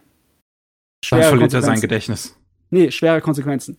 Äh, Hirnblutung. Er stirbt noch in der Nacht. Oh. Ja. Und der hat gerade erst äh, eine Beziehung angefangen mit der Kindergärtnerin von seinem Sohn. Also gerade so, nachdem die Mutter schon äh, seit zwei Jahren verstorben ist, so, äh, die Chancen auf wieder eine heile Familie, wieder alles putt.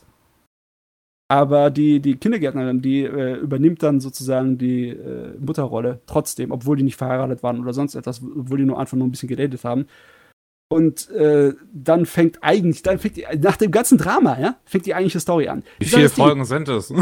also, das, das, was das, du gerade beschrieben hast. Ja, das sind nur eine Handvoll Folgen, ne? Es geht richtig schnell. Richtig hohes Erzähltempo. Es ist richtig äh, der Wahnsinn. Du denkst dir, voll das erwachsene Drama mit äh, voll viel mitreißend und oh mein Gott, was wird dir die Jungen passieren? Und dann fängt der eigentliche Teil an, der der schonen Sport-Sache ist, ne? Und für mich ging es dann bergab. Deswegen, oh. deswegen rede ich nicht über den eigenen Teil, weil ähm, das ist sowas von Standard. Plus, es fängt halt an mit ihm als Kind und dann halt später halt als neun- oder zehnjähriger, wo er halt in der, der kleinen Liga spielt. Mhm.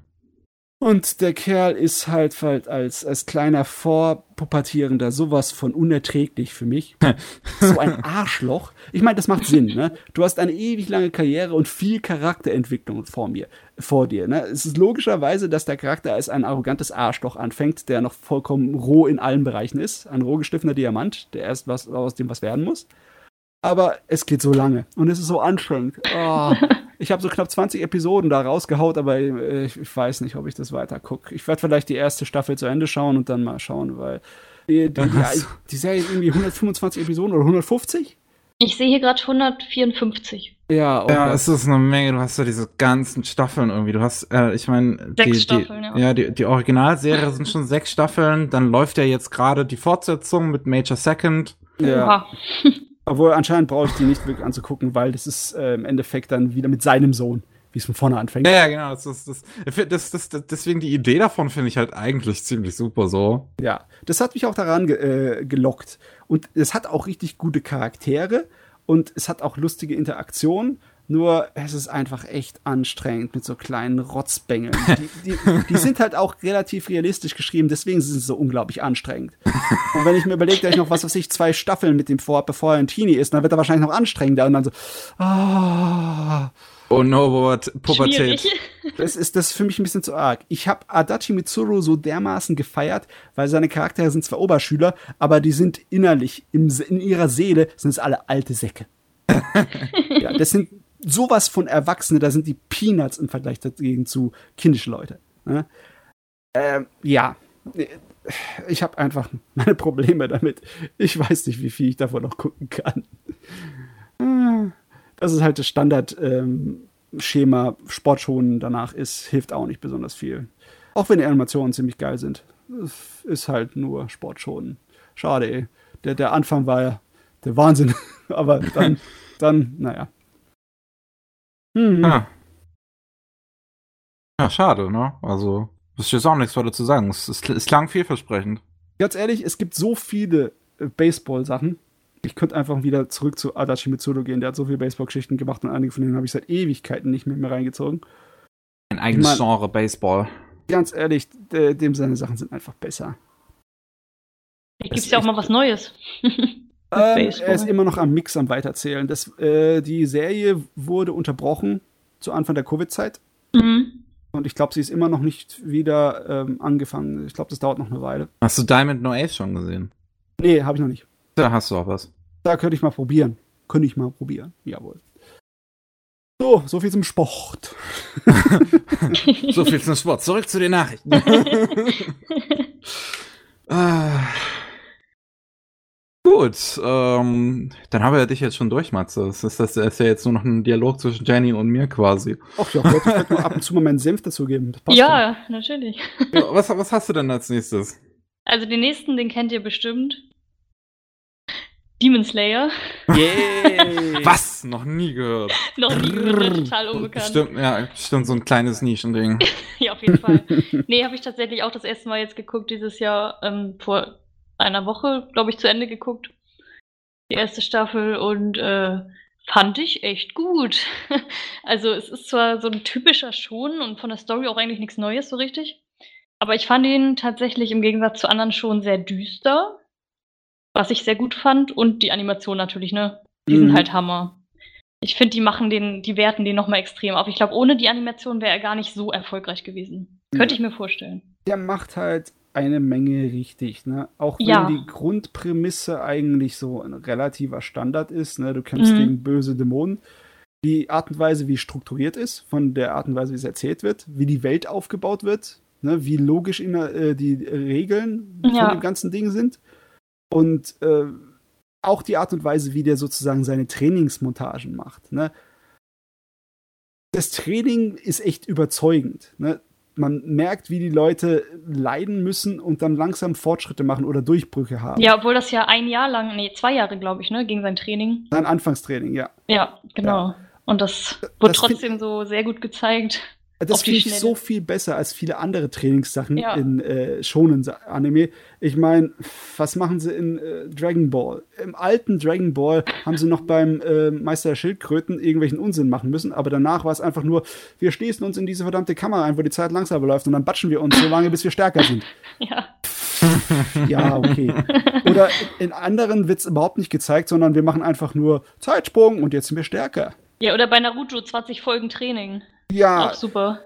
Äh, nee, also im Vergleich dazu ist definitiv der Trainingsaspekt in Demon Slayer so eine der besten Arten und Weisen, damit umzugehen. Ja, ja, das finde ich auch. Ja. Und ähm, wie gesagt, ich fand das, ich fand es überraschend, dass es so brutal ist. Also sehr viel ist Blut nicht und düster. Also hätte ich nicht erwartet, muss ich sagen. Bei der ersten Folge ja direkt. Ich habe es immer noch nicht wirklich weitergeguckt. Ich habe immer noch nur die ersten vier Episoden geguckt. Was? Ach ja. ja. Muss es, hat mich, es, es, es, hat mich halt auch nicht so, so, so, also zumindest der Anfang hat mich jetzt noch nicht so begeistert. So, Animation definitiv gut, so, keine Frage. Aber irgendwie, ich meine, Protagonist halt, ja, war das nicht? Es ist, das war doch auch der eine Sprecher, den ich nicht mag. Ähm, ähm, zieht bei mir natürlich immer viel runter. Ich glaube nicht, dass es der Sprecher war von ähm, Attack mhm. on Titan, sondern war es der Sprecher von Black Clover? Nein, nein. Ähm. Ach nee, das, das war gar nicht mal er. Nee, habe ich verwechselt. Aber ich finde tatsächlich den Protagonisten erfrischend anders. Das ist so ein lieber Kerl. Er ist so lieb. Er hat mit jedem Dämon einfach Mitleid. Das ist halt, was mich gestört hat. Also mich überhaupt nicht. Ich habe noch nie so einen lieben Anime-Charakter gesehen in meinem Leben, glaube ich. Also das fand ich schön irgendwie. Nicht so mir kam, typische mir, Natsu-Naruto-Verhalten. Mir kam er halt relativ naiv rüber, so. Ja, das auf jeden Fall auch. Stimmt. Aber, ich weiß nicht, ich fand's schön. Wird später auch äh, ziemlich gut ausgebaut in der Story. Äh, aber ganz ehrlich, ich glaube, da kann man noch ein bisschen warten, weil Manga ist ja jetzt schon zu Ende oder geht er noch zu Ende? Ist er, also ich glaube, im Magazin ist es schon zu Ende, so 207 ja. Kapitel. Okay. Manga zu Ende. Ähm, Kinofilm dauert noch eine Weile, bis wir ihn in die Finger bekommen. Ja. Und dann mehrere Staffeln, die danach kommen. Hoffentlich. Äh, ganz ehrlich, vielleicht ist der Kinofilm eher was, wo du doch mal reinbeißen kannst. Aber was ist eigentlich nach der vierten Episode? Hat er schon seinen Test bestanden? Erinnerst du dich da noch, Mickey? Ich, ich, ich, ich überlege gerade. Nee, ich glaube. Wohl, ich glaube, da hat er gerade das Monster besiegt. Er hatte in dem Wald den Test überlebt. bin mir jetzt nicht okay. sicher. Also ich, ich, ich weiß, dass, dass, dass, dass das auf jeden Fall da eine Sache war, aber ich bin mir jetzt nicht sicher, ob die vierte Episode damit endete, dass das quasi geschafft hat oder glaub, ob da noch irgendwie ein offener Cliffhanger war. Mhm. Ja. Weil ein eigentliches Hindernis kommt ja erst dann später, ne? Und zwar ein Nebencharakter, unser lieber kleiner Plondi mit dem Donnerschwert. Ja. Das ist wahrscheinlich für die meisten Leute das größte Hindernis, weil, oh Gott, wenn es einen Wettbewerb für die nervigsten Nebencharaktere geben würde, wäre der ein sehr großer Goldmedaillenanwärter. Das, das, das hatte, ich mit, das hatte ich mitgekriegt, dass den ja. viele nicht mochten, ja. Ganz da habe ich mich auch gefragt, wie, wie der Synchronsprecher das gemacht hat. die ganze Zeit so rumzuschreien. Mich hat das nicht so sehr gestört, aber Gott, oh Mann, ich bin, ich bin abgehärtet. Ich meine, ich habe äh, Renge aus Airmaster überlebt, also überlebe ich alles. ähm, aber ja, das ist nicht einfach. Der kann einem auf den Sack gehen. Ja, das stimmt schon. Das war am Anfang ein bisschen anstrengend, als wir ihn kennengelernt haben. Ich fand, später ging es dann. Ja, besonders wenn er halt seine Szenen bekommt. Ne? Ja. Seine Introspektiven-Szenen und seine Action-Szenen sind halt meine Schnute. Das und sind Highlights. Man darf nicht Episode 19 vergessen. Oh Gott, ja, das ist der Die Höhepunkt. absolut beste Episode, die so schön animiert ist. Mhm. Wow. Das war eine feine Sache. Sowieso inhaltlich und handwerklich ist das einfach sehr gut gemacht. Soundtrack auch, ja. Ich kann vollkommen nachvollziehen, wenn mit der Prämisse jemand was nicht anfangen kann, mit der Idee, mhm. aber von eigentlichen Ausführungen gibt es eigentlich nicht wirklich was zu meckern. Nö, ich fand ihn auch echt gut. Ja. Kein Meisterwerk, klar, aber definitiv gut. Shonen Power! Ich meine, vielleicht lag es auch daran, dass ich nicht so begeistert war, weil ich auf Wackernehmen einfach nichts gesehen habe, weil die Bitrate so schlecht ist. Also zumindest im Browser. Oh nein. Stimmt, da hast ah, beschwert, der musste, da musste noch mal sein. Nee, das hatte mich damals halt wirklich so geärgert. Hm. Oh mein Gott, wenn Sony Crunchyroll aufkauft, dann hoffe ich, dass sie, dass sie Wackernehmen mit, mit Crunchyroll verschmilzen und nicht andersrum. Was sagt der Zyniker in dir?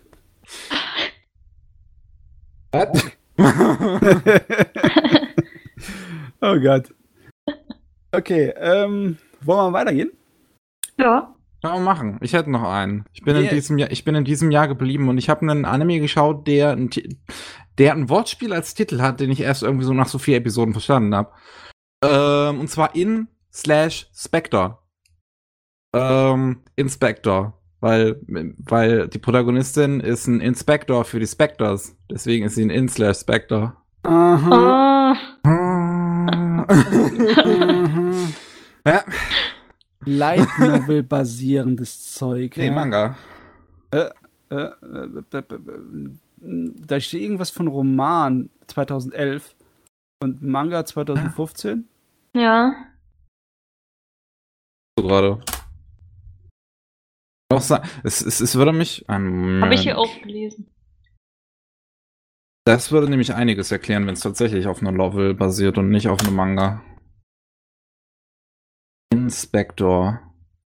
Auf jeden Fall, da sind, sind ja ganz nette äh, Namen hinten dran. Der ja. Regiebeur ist ja ist der Kerl, der zum Beispiel auch bei Assassination Classroom mit der Regie oh. gebastelt hat.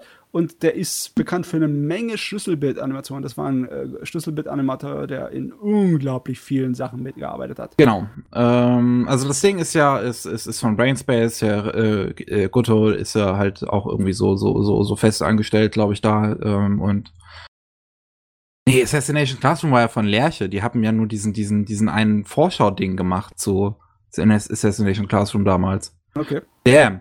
Ähm, dann, dann sieht es wahrscheinlich doch anders aus. Auf jeden Fall äh, auch interessant, wes ähm, weswegen ich es eigentlich auch angefangen hatte zu gucken. Ähm, Original Creator ist nämlich ähm, Kyo Ishiro Daira, auch die Autorin von Setsu no Tempest. Oh, äh, nee, okay. der Autor von Setsu no Tempest. Ähm, was halt 2012 schon eine Anime-Adaption von, äh, von Bones bekommen hat damals. Und die fand ich ziemlich cool, zumindest. Kann ich, also ich denke zumindest ziemlich positiv dran. Es ist aber ewig her, dass ich es gesehen habe. Ich müsste es mal irgendwann rewatchen. Ähm, aber deswegen hatte ich Interesse dran an Inspector. Und mhm. äh, es ist auf jeden Fall interessant.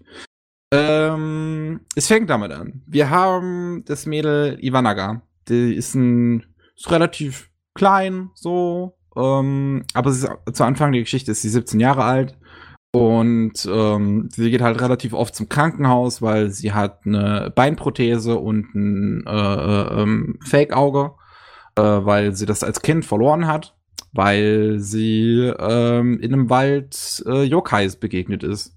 Und die dachten sich so, ey kleines Mädchen, wir machen dich zu unserer Göttin der Weisheit, dafür nehmen wir dir dein Bein und dein Auge. Ähm, und ja, Seitdem hat sie das, seitdem ist sie auch nicht mehr gewachsen, deswegen ist sie noch so klein. Ähm, und äh, äh, in dem Krankenhaus begegnet sie öfters einem Typen namens Kuro. Der ähm, ist aber noch zusammen, äh, also sie, sie, sie, sie fängt so ein bisschen an, sich in, in, in ihn zu verlieben, nachdem Kuro einmal im Krankenhaus fast hingefallen wäre und sie hat ihn aufgefangen und so. Seitdem beobachtet sie ihn so ein bisschen. Das geht zwei Jahre lang. ähm, genau, dann sind wir erst in dem Moment, wovon ich gesprochen habe. Sie ist jetzt 17 und so, ähm, hat ihn halt zwei Jahre lang beobachtet und Kuro ist jetzt nicht mehr zusammen mit seiner Freundin. Ähm, weil da, da ist anscheinend irgendwas passiert. So.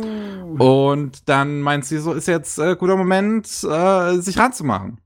Ähm, und ja, genau, das, das, das passiert und sie, sie findet so ein bisschen die Wahrheit äh, dahinter raus, was da so passiert ist. Stellt sich nämlich heraus, Kuro ist ähm, auch kein normaler Mensch. Er ähm, hat als Elfjähriger das Fleisch von zwei Yokais gegessen. Ähm, beziehungsweise von zwei Monstern. Äh, zum einen von einem, von einer Meerjungfrau. er ist unsterblich.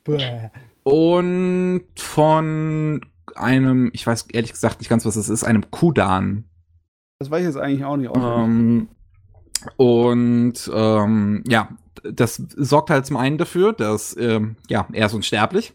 Ähm, also so all seine Wunden regenerieren sich sofort. Er ist halt wie Wolverine. Ähm, und die Fähigkeit von einem Kudan ist, die ist ziemlich interessant. Wenn er stirbt, kann er ähm, die Zukunft beeinflussen. Also das ist dann so, dass er halt in, wie in so einem Art Äther steht, wo er dann halt äh, vor sich so die verschiedenen äh, Zukunftsoptionen sieht. Und er kann sich dann halt eine aussuchen. Das Ding ist, dass diese Zukunftsoptionen nie zu weit entfernt sind von seiner jetzigen eigentlichen Zukunft, die passieren würde. Also die sind nie zu unrealistisch. Ach so, es ist nur so, so kleine. Genau, das sind nur so kleine Veränderungen. Also im ähm. Endeffekt äh, läuft es dann so an, oh Gott, wir sind, äh, wir sind am Arsch, gib mir mal kurz dein Messer, ich mach mal kurz RIP, damit ich ein bisschen was äh, dran basteln kann. Das, äh, ja, das, das passiert durchaus. ähm, und genau, die, die beiden fangen halt an, so eine bisschen eine Beziehung, ein, Beziehung einzugehen. Das Lustige ist halt, also die Beziehung verläuft sehr lustig. Ich gehe gleich noch genau darauf ein. ähm, und äh, der, der erste Fall ist halt irgendwie, den dann Kuro mitkriegt, ist halt irgendwie, dass zum Beispiel da eine riesige Schlange in einem Wald ist, die so die Wächterin des Waldes ist. Oh. Und ähm, ein Mensch hat ähm, eine Leiche in ihren Sumpf geworfen neben dem Wald. Und die Schlange ist halt außer sich so, hä, warum macht das jemand? Und was schmeißt du euren Müll weg? Ja, ja genau. so, so, die hat ja sogar, die hat ja sogar äh, Bedienstete extra. Also die, das ist wirklich, die, die Serie hat tolles Worldbuilding mitunter, wo dann halt irgendwie erklärt wird, dass sie Be Be Bedienstete hat, die halt unter ihr stehen, so, weil sie sich vor ihr fürchten, weil sie könnte halt alles mit einem Haps auffressen. Die Schlange ist, wie gesagt, riesig. Und ähm, die sammeln dann halt Müll aus dem ähm, Swamp, also aus dem, aus dem Sumpf zum Beispiel. Und das, ähm, und wie gesagt, ja, genau, das mit der Leiche passiert halt und die Protagonistin geht halt dann zu der Schlange hin und will sie halt so beruhigen, so. Sie will halt der Schlange erklären, warum das passiert ist und so, damit die Schlange wieder, äh, ähm, ja, nicht mehr so aufgebracht ist. Ähm, und genau, dann hat sie halt dieses große Gespräch irgendwie mit dieser Schlange, das super interessant ist. Äh, weil äh, ähm, im Prinzip, sie, sie ist halt vorher so durchgegangen, was halt in, in, den Nachrichten so aufgekommen ist für irgendwelche Mordfälle und sowas und hat sich die Geschichte halt so äh, angeguckt hinter dieser Leiche und mit der Frau und alles. Und ähm, da hat halt dann diesen, diesen Schlagabtausch mit der Schlange, bei dem sie immer wieder eigentlich neue Theorien aufstellt, was hätte sein können, weil die Schlange auch mh, teilweise sehr auf Details behängt, äh, beharrt. ähm, also zum Beispiel hat die Schlange halt das gesehen, wie sie die, die, wie die Frau die Leiche in den Sumpf geschmissen hat und ähm, hat halt wohl dabei gehört, wie die Frau gesagt haben soll, ich hoffe, sie finden dich. Und darauf beharrt sie die ganze Zeit so. So, ich habe das doch gehört, die hat das doch gesagt. Und warum hat sie, wenn sie, wenn, wenn sie das deswegen gemacht hätte, warum hat sie denn das dann gesagt und so? Und ähm, hängt sich wirklich an den kleinsten Details auf. Und die Protagonistin muss immer wieder irgendwie mit neuen Theorien aufkommen, warum das hätte sein können. Du, du merkst irgendwann, dass die komplett aus ihrem Arsch herausredet. Und äh, das ist, ist halt super witzig, weil die das, weil die danach halt auch ein Gespräch mit Koro hat, weil Koro hat sich das ganze Gespräch halt auch mit angeguckt. Der stand halt so nebendran und äh, erzählt dann halt auch Koro, ey, pf, keine Ahnung, ich habe mir das gerade alles irgendwie aus dem Arsch gezogen, weil irgendwie wollte ich halt, dass die Schlange ruhig ist. so und das, das ist ein super super interessanter Schlagabtausch, der richtig gut geschrieben ist. Die Serie ist 100% Exposition im Prinzip. Okay. Ähm, wo es halt wirklich nur so um, um diesen, dieses Schlagabtauschen und sowas geht und währenddessen halt vielleicht halt du entweder die Figuren einfach nur reden siehst oder halt äh, zumindest gezeigt wird, wie das aussehen würde, was die Figuren gerade erzählen. Ähm, das hört sich weitaus interessanter an als mein erster Eindruck von der Serie. Das erste, was ich davon gesehen habe, war dieser Hauptcharakter. Das ist das Püppchen, ich meine, guckst du dir doch an, es ist nur ein Püppchen. Ja. ähm, und dann habe ich mir gedacht, äh, ja, nee, unbedingt. Muss ich, muss ich gerade einfach nur süße Püppchen mir angucken? Nee, brauche ich nicht. Ähm, aber das hört sich weitaus besser und mhm. interessanter an, als ich dachte. Also, der Autor ist halt definitiv dazu in der Lage, wirklich intelligente Figuren zu schreiben, weil die Protagonistin ist die ist halt wirklich ein cleveres Mädchen, so wie die in der, dazu in der Lage ist, einfach diesen Schlagabtausch die ganze Zeit zu leiten und auch in dem zweiten Fall, der dann halt in der Serie passiert, was sie auf, auf was für Ideen und sie so äh, kommt und was für Dialoge sie führt, das ist wirklich ist mega gut. Die sind mega gut geschrieben. Ja, cool. Ähm, und nach diesem Fall mit der Schlange haben wir noch einen Timeskip ähm, zweieinhalb Jahre vergehen. Unsere beiden Protagonisten sind aus irgendeinem Grund zusammen, weil okay. das, Ding, das Ding ist, Kuro kann Iwanaga eigentlich gar nicht ab. So der Typ kann dieses Mädel nicht ausstehen. und es ist dann super witzig. Nach diesen zweieinhalb Jahren trifft halt Iwanaga zufällig, während sie gerade an einem anderen Fall arbeitet, auf Saki, die Ex von Kuro. Und ähm, es ist dann halt auch so, holt sie ihr Handy raus, guck doch, wie süß wir beide zusammen aussehen. Und du siehst auf jedem Bild einfach diesen, diesen leeren und enttäuschten Gesichtsausdruck auf Kuros Gesicht. es ist es ist super witzig und auch diese ganzen Dialoge, die dann Iwanaga mit Saki hält, sind so gut, weil sie halt die ganze Zeit irgendwie versuchen darauf zu bestehen, was, dass, dass sie halt die bessere Freundin wären, so im Prinzip. es, es, es, es macht sehr viel Spaß, die beiden zu beobachten. Okay, ähm, ähm, ist es aber ernsthaft so, dass er einfach nur ihr Sklave ist oder ähm, kann er sie trotzdem leiden? Er kann sie wohl trotzdem ein bisschen leiden. Man merkt immer, man merkt dann immer so ein bisschen an kleinen Details, dass er doch was für sie übrig hat. Also so zum Beispiel, es gibt eine Szene, wo ähm, beide in einem Hotel sind. Ähm, und er hat sich zwar in ein extra Zimmer genommen, wollte nicht mit ihr schlafen. wo, wo er sich dann auch so raus, wo, wo sie halt auch so meint, äh, wir, wir sind ein Pärchen, so, wie kann das sein, dass du nicht mit mir in einem Zimmer schläfst? Und er dann so, äh, aber, aber es ist doch wichtig, dass man früh ins Bett geht, um früh aufstehen zu können und so. Und sie so, ja, aber wie wär's, wenn du mich einfach nicht schlafen lässt? Und sie macht ständig irgendwelche perversen Innuendos, so wirklich die ganze Zeit.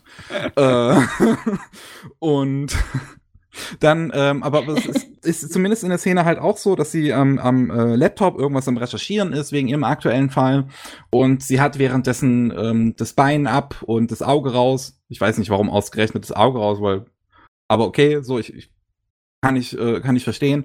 Und dann klingelt's halt an äh, der Hoteltür und der Protagonist, also, also Kuro geht halt hin, aber wartet dann halt noch extra, bis ähm, Iwanaga so ihr Bein wieder justiert hat und ihr Auge wieder reingemacht hat und so. Mhm. Weil das halt für sie natürlich auch eine, eine wie sagt man, eine, eine vulnerable Position ist sozusagen. Ja, eine private so. Sache, ne? Ja, es, es ist halt eine Privatangelegenheit. Ähm, also das, das sind dann halt so Details, wo man halt merkt, dass er doch irgendwie Interesse an ihr zu haben scheint. Ja, ja gut, weil äh, von deinem Stalker Jandere Mädel äh, dann in eine Beziehung äh, gezwängt zu werden und wo nicht mal mehr rauskommt, das hört sich ja tragisch an. Ja. es, es wird halt, es wird halt witzig in der Serie definitiv behandelt. Und wie gesagt, auch gerade wegen diesen ganzen perversen Innuendos, wo sich dann halt Kuro jedes Mal denkt, kannst du bitte, bitte nicht einfach. so, ganz am Ende der Serie gibt sie zum Beispiel auch Kuro eine Banane so zum Essen, weil er hat sich halt gerade irgendwie eine Stunde lang die ganze Zeit von der Bösewichtin immer wieder umbringen lassen. ähm, und wie gesagt, gibt ihm dann halt so eine Banane und meint dann halt so, ähm, ich hoffe, du lässt mich dann heute Abend auch mal an deiner Banane nuckeln. Und er, dann, und er, hält, er hält dann so die Hand vor dem Gesicht und meinte so, oh, so, so wirklich so, so dieses, dieser Facepalm von Picard ist das so. Die Serie wird mir langsam etwas sympathischer. den, schrägen Kram, den schrägen Kram muss ich mir vielleicht mal irgendwann reinziehen. Das größte Problem leider. Okay. Jetzt, jetzt, jetzt kommt das, das, äh, der Downer. Ähm, dieser ganze zweite Arc, ähm, der ab so Episode 4 losgeht, ähm, beschäftigt sich ähm, und halt bis zum Ende dann halt gilt, ähm, beschäftigt sich mit einem Phänomen namens Steel Beam irgendwas, weiß ich jetzt gar nicht mehr, Steel Beam Nanase. Ähm, das ist wohl irgendwie ein, ein Idol, was ähm, gestorben ist. Man ist jetzt nicht ganz klar, was Suizid oder sonst was. Und dann wird halt irgendwie wieder anzupfeifen. Äh, wird halt irgendwie so ein ähm, so ein wie sagt man so eine so eine Urban Myth wie kreiert, dass ähm, die, die, die äh, dann halt irgendwie als Geist wieder erscheint und jetzt irgendwie ihre Rache will und so. Und es geht halt durchs ganze Internet und deswegen ist die überhaupt da als Geist so. Das ist halt auch ein relativ interessantes Phänomen so, weil Protagonistin stellt halt schnell fest, oh, wir könnten jetzt nicht auf übliche Weise besiegen, weil sie halt so ein mächtiger Geist ist, weil so viele Menschen an sie glauben. Ähm, und dann hast du halt zwei Episoden, die sich, äh, die im Prinzip nur sind, dass ähm, Saki und sie in einem Auto sitzen und sie hat halt einen Laptop vor sich und ist in dem offiziellen Forum von, äh, äh wo, wo, wo alle Steelbeam Nanase Angelegenheiten besprochen werden und sie halt im Prinzip versucht durch Shitposting den Geist schwächer zu machen. Ähm, und das sind halt zwei Episoden wirklich einfach nur, wie der Protagonist sich die ganze Zeit wieder umbringen lässt, um halt irgendwann vielleicht die Zeitlinie zu erwischen, wo der Geist schwach ist. Wow. Und ähm, sie halt währenddessen in, in, in Ruhe im, im Auto sitzt und halt auf, auf ihre Tastatur hämmert. Zwei Episoden lang. Wow. Und, Cool. Das äh, hätte man ein bisschen kürzen können. Und vorher, und vorher hast du schon zwei Episoden, wo die Protagonisten halt die ganze Zeit so sind, ja, wir müssen jetzt was gegen den Geist tun. Ja, am besten wär's, wenn wir was gegen den Geist tun. Ja, dann lass doch mal was herausfinden, wie wir was gegen den Geist tun. Ja, irgendwie müssen wir was gegen den Geist tun. Immer und immer wieder im Kreis. Das hast du halt auch vorher zwei Episoden. Manchmal nimmt das Ding sich ein bisschen zu viel Zeit. Ganz ehrlich, ich frage mich, was das Problem dann war. Ähm, war einfach, ich meine, die Story hätten sie auch in wenige Episoden machen können. Definitiv. War dann, war dann einfach keine kürzere Story aus dem Originalmaterial da, um die zwölf Episoden zu füllen. Und deswegen müssten sie da auch irgendwie so lang ziehen. Ich, meine, es weiß hört sich, es an, nicht. hört sich ja so an, als hätten sie einfach die zweite Story so lang gezogen, damit es reinpasst in die zwölf Episoden. Ich weiß es nicht genau, was da passiert ist. Ich find's halt echt schade, weil man hätte definitiv diese, diesen zweiten Arc irgendwie in vier Episoden packen können und dann hättest du halt noch einen Arc hinten dran gehangen. Ja, So, das hätte ein viel natürlicheres Pacing ergeben, als das, was halt da in der Serie passiert, mit diesem kompletten Stillstand irgendwie teilweise für zwei Episoden. Mhm. Was dann halt echt schade ist, weil wie gesagt, A, die Hauptfiguren sind super, die Dialoge sind großartig geschrieben, die Musik in dem Ding ist fantastisch. Ähm, die ist so ein bisschen angelehnt an so ähm, s- äh, 18. bis 19. Jahrhundert britische Musik so. Ähm, also so klassische, äh, so, so ein bisschen Folklore-Musik, die ich echt schön finde.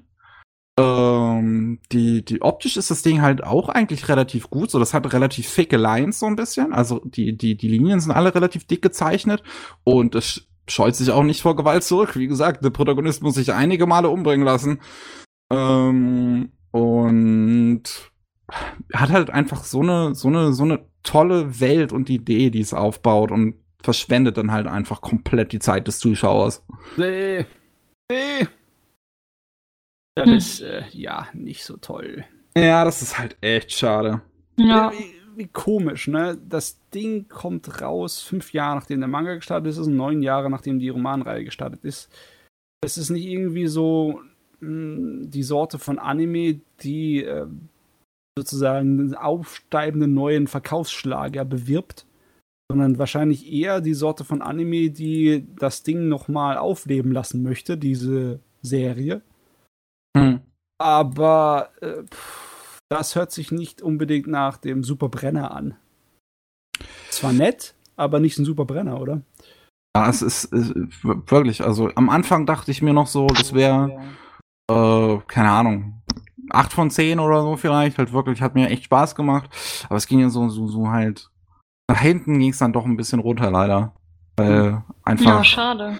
Ja, weil es dann halt die Zeit einfach so verschwendet hat. Das ist echt schade. So, es, es, hat, es macht am Anfang macht es einfach so viel Spaß. Hm.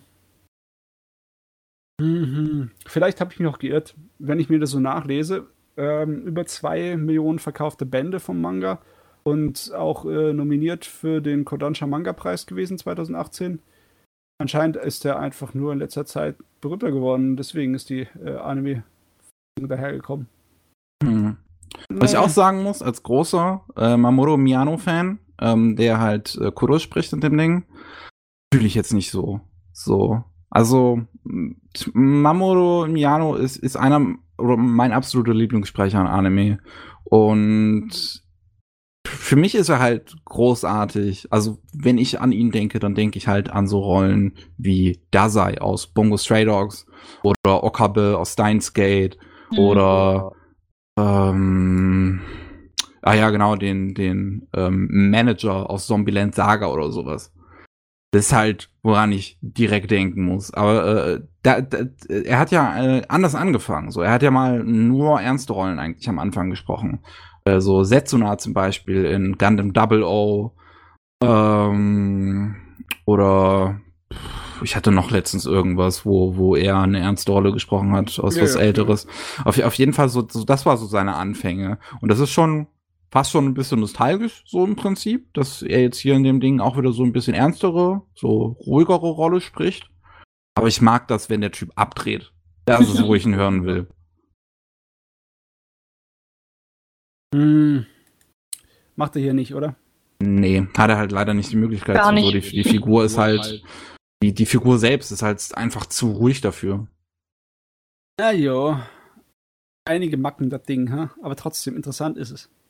Ja. Interessant alle Male. Wenn's, Hört sich auf jeden Fall interessant an. Ja, wenn es mal eine zweite Staffel oder so kriegen sollte, wo vielleicht ein bisschen am Tempo gearbeitet werden würde, dann äh, sollte man da auf jeden Fall reingucken. Hm, okay. Ja. Sahne. Puh, das war's von dem Ding. Ich weiß nicht, Jenny, willst du uns noch mit einem weiteren Anime beglücken? Also einen kann ich noch machen sonst. Ja, dann machen wir noch einen, komm. Ja. Okay, dann äh, schmeiße ich noch mal einen Romance-Anime in die Runde, äh, den ich auch kürzlich beendet habe. So ein typischer Shoujo-Anime. Wolf Girl and Black Prince heißt der. Das sagt mir gar nichts. Äh, ich habe ich hab zumindest schon mal von gehört, ja. ja, ähm, ist ein bisschen schwierig, dieser Anime. nee, also es geht um, also die Protagonistin kommt eben neu in ihre Klasse und hat Angst, keine Freunde zu finden. Und dann freundet sie sich eben mit so zwei Mädels an, die halt nur über ihre Boyfriends reden. Und dann tut sie eben so, als wenn sie auch einen hat. mit Lügen sozusagen. Und ähm, dann yeah. denkt sie irgendwann, ja Mist, ich muss langsam mal Beweise zeigen, dass ich einen Freund habe. Und dann foto fotografiert sie eben einen wildfremden Typ auf der Straße und tut so, als wenn das ihr Freund wäre. Und ja, der geht dann zufällig auch auf die Schule und findet das raus und dann machen die beiden einen Deal. Also er tut so, als wenn sie zusammen wären und dafür muss sie eben alles für ihn tun. Wie so eine Art Hündchen. das ist die Story.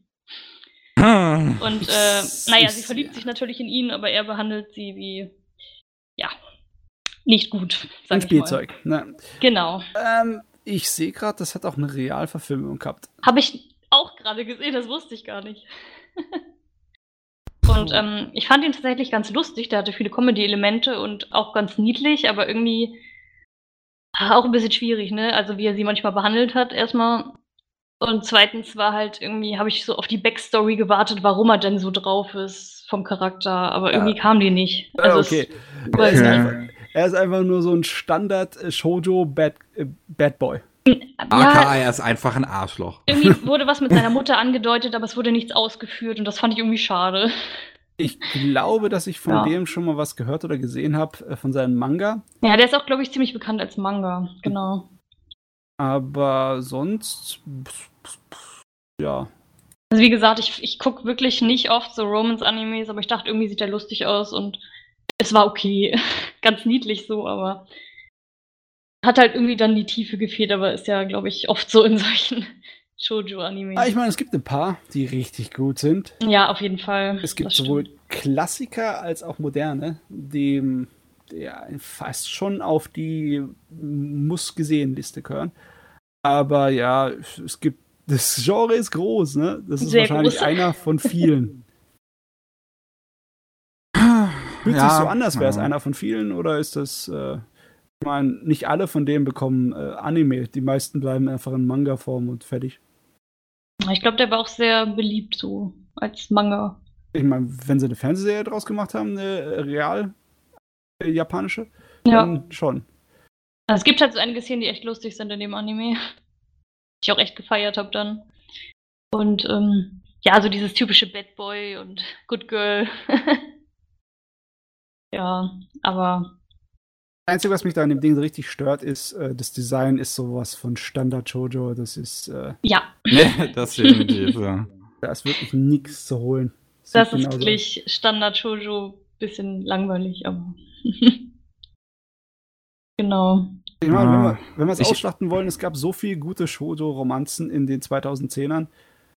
Ähm, warte mal, war eigentlich äh, Kimi ni Todoke äh, vorher noch?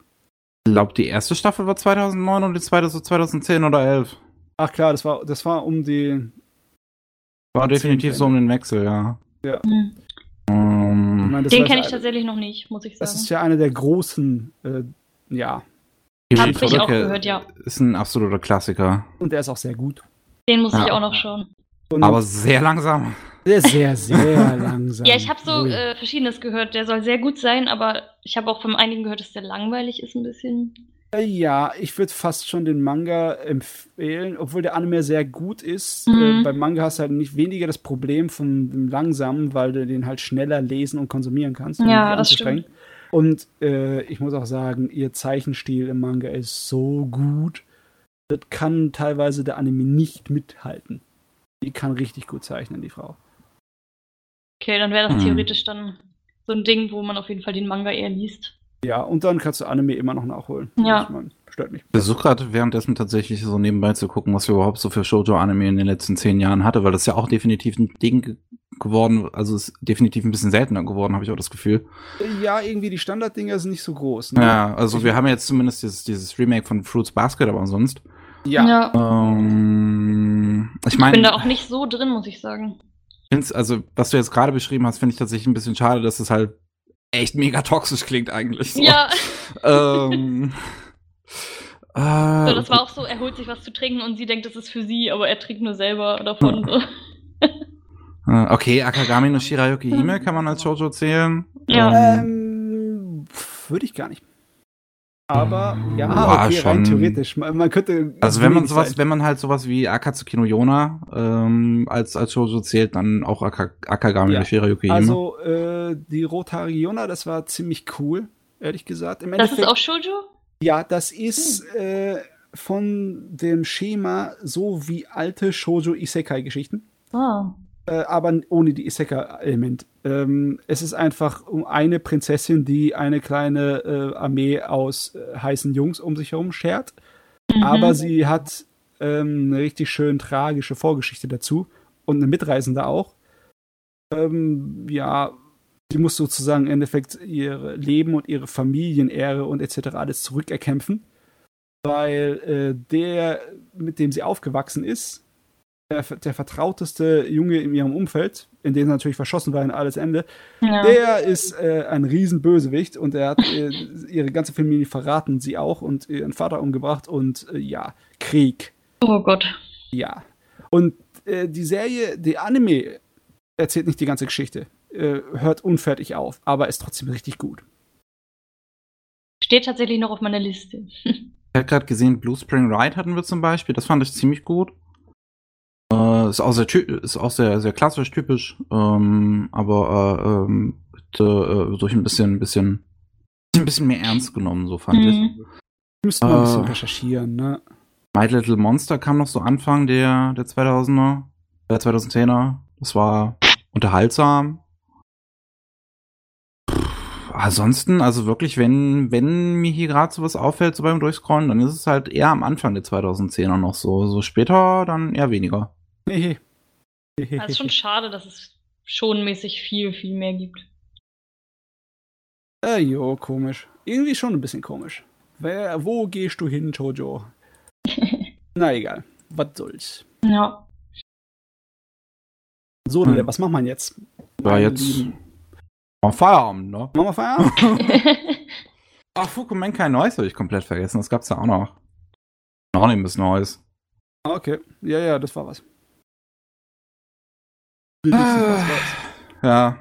Ah, jedenfalls, ähm, Danke, dass du da warst, Jenny. Das war wirklich unterhaltsam heute. Das war eine sehr spaßige Runde. Ja, gerne. Hat mich gefreut.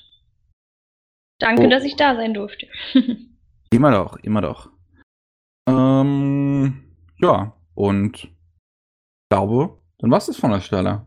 Ich schätze Vom 145. 145. Anime Slime Podcast. Vielen Dank fürs Zuhören da draußen und äh, man hört sich. Tschüss. Tschüss. Ciao.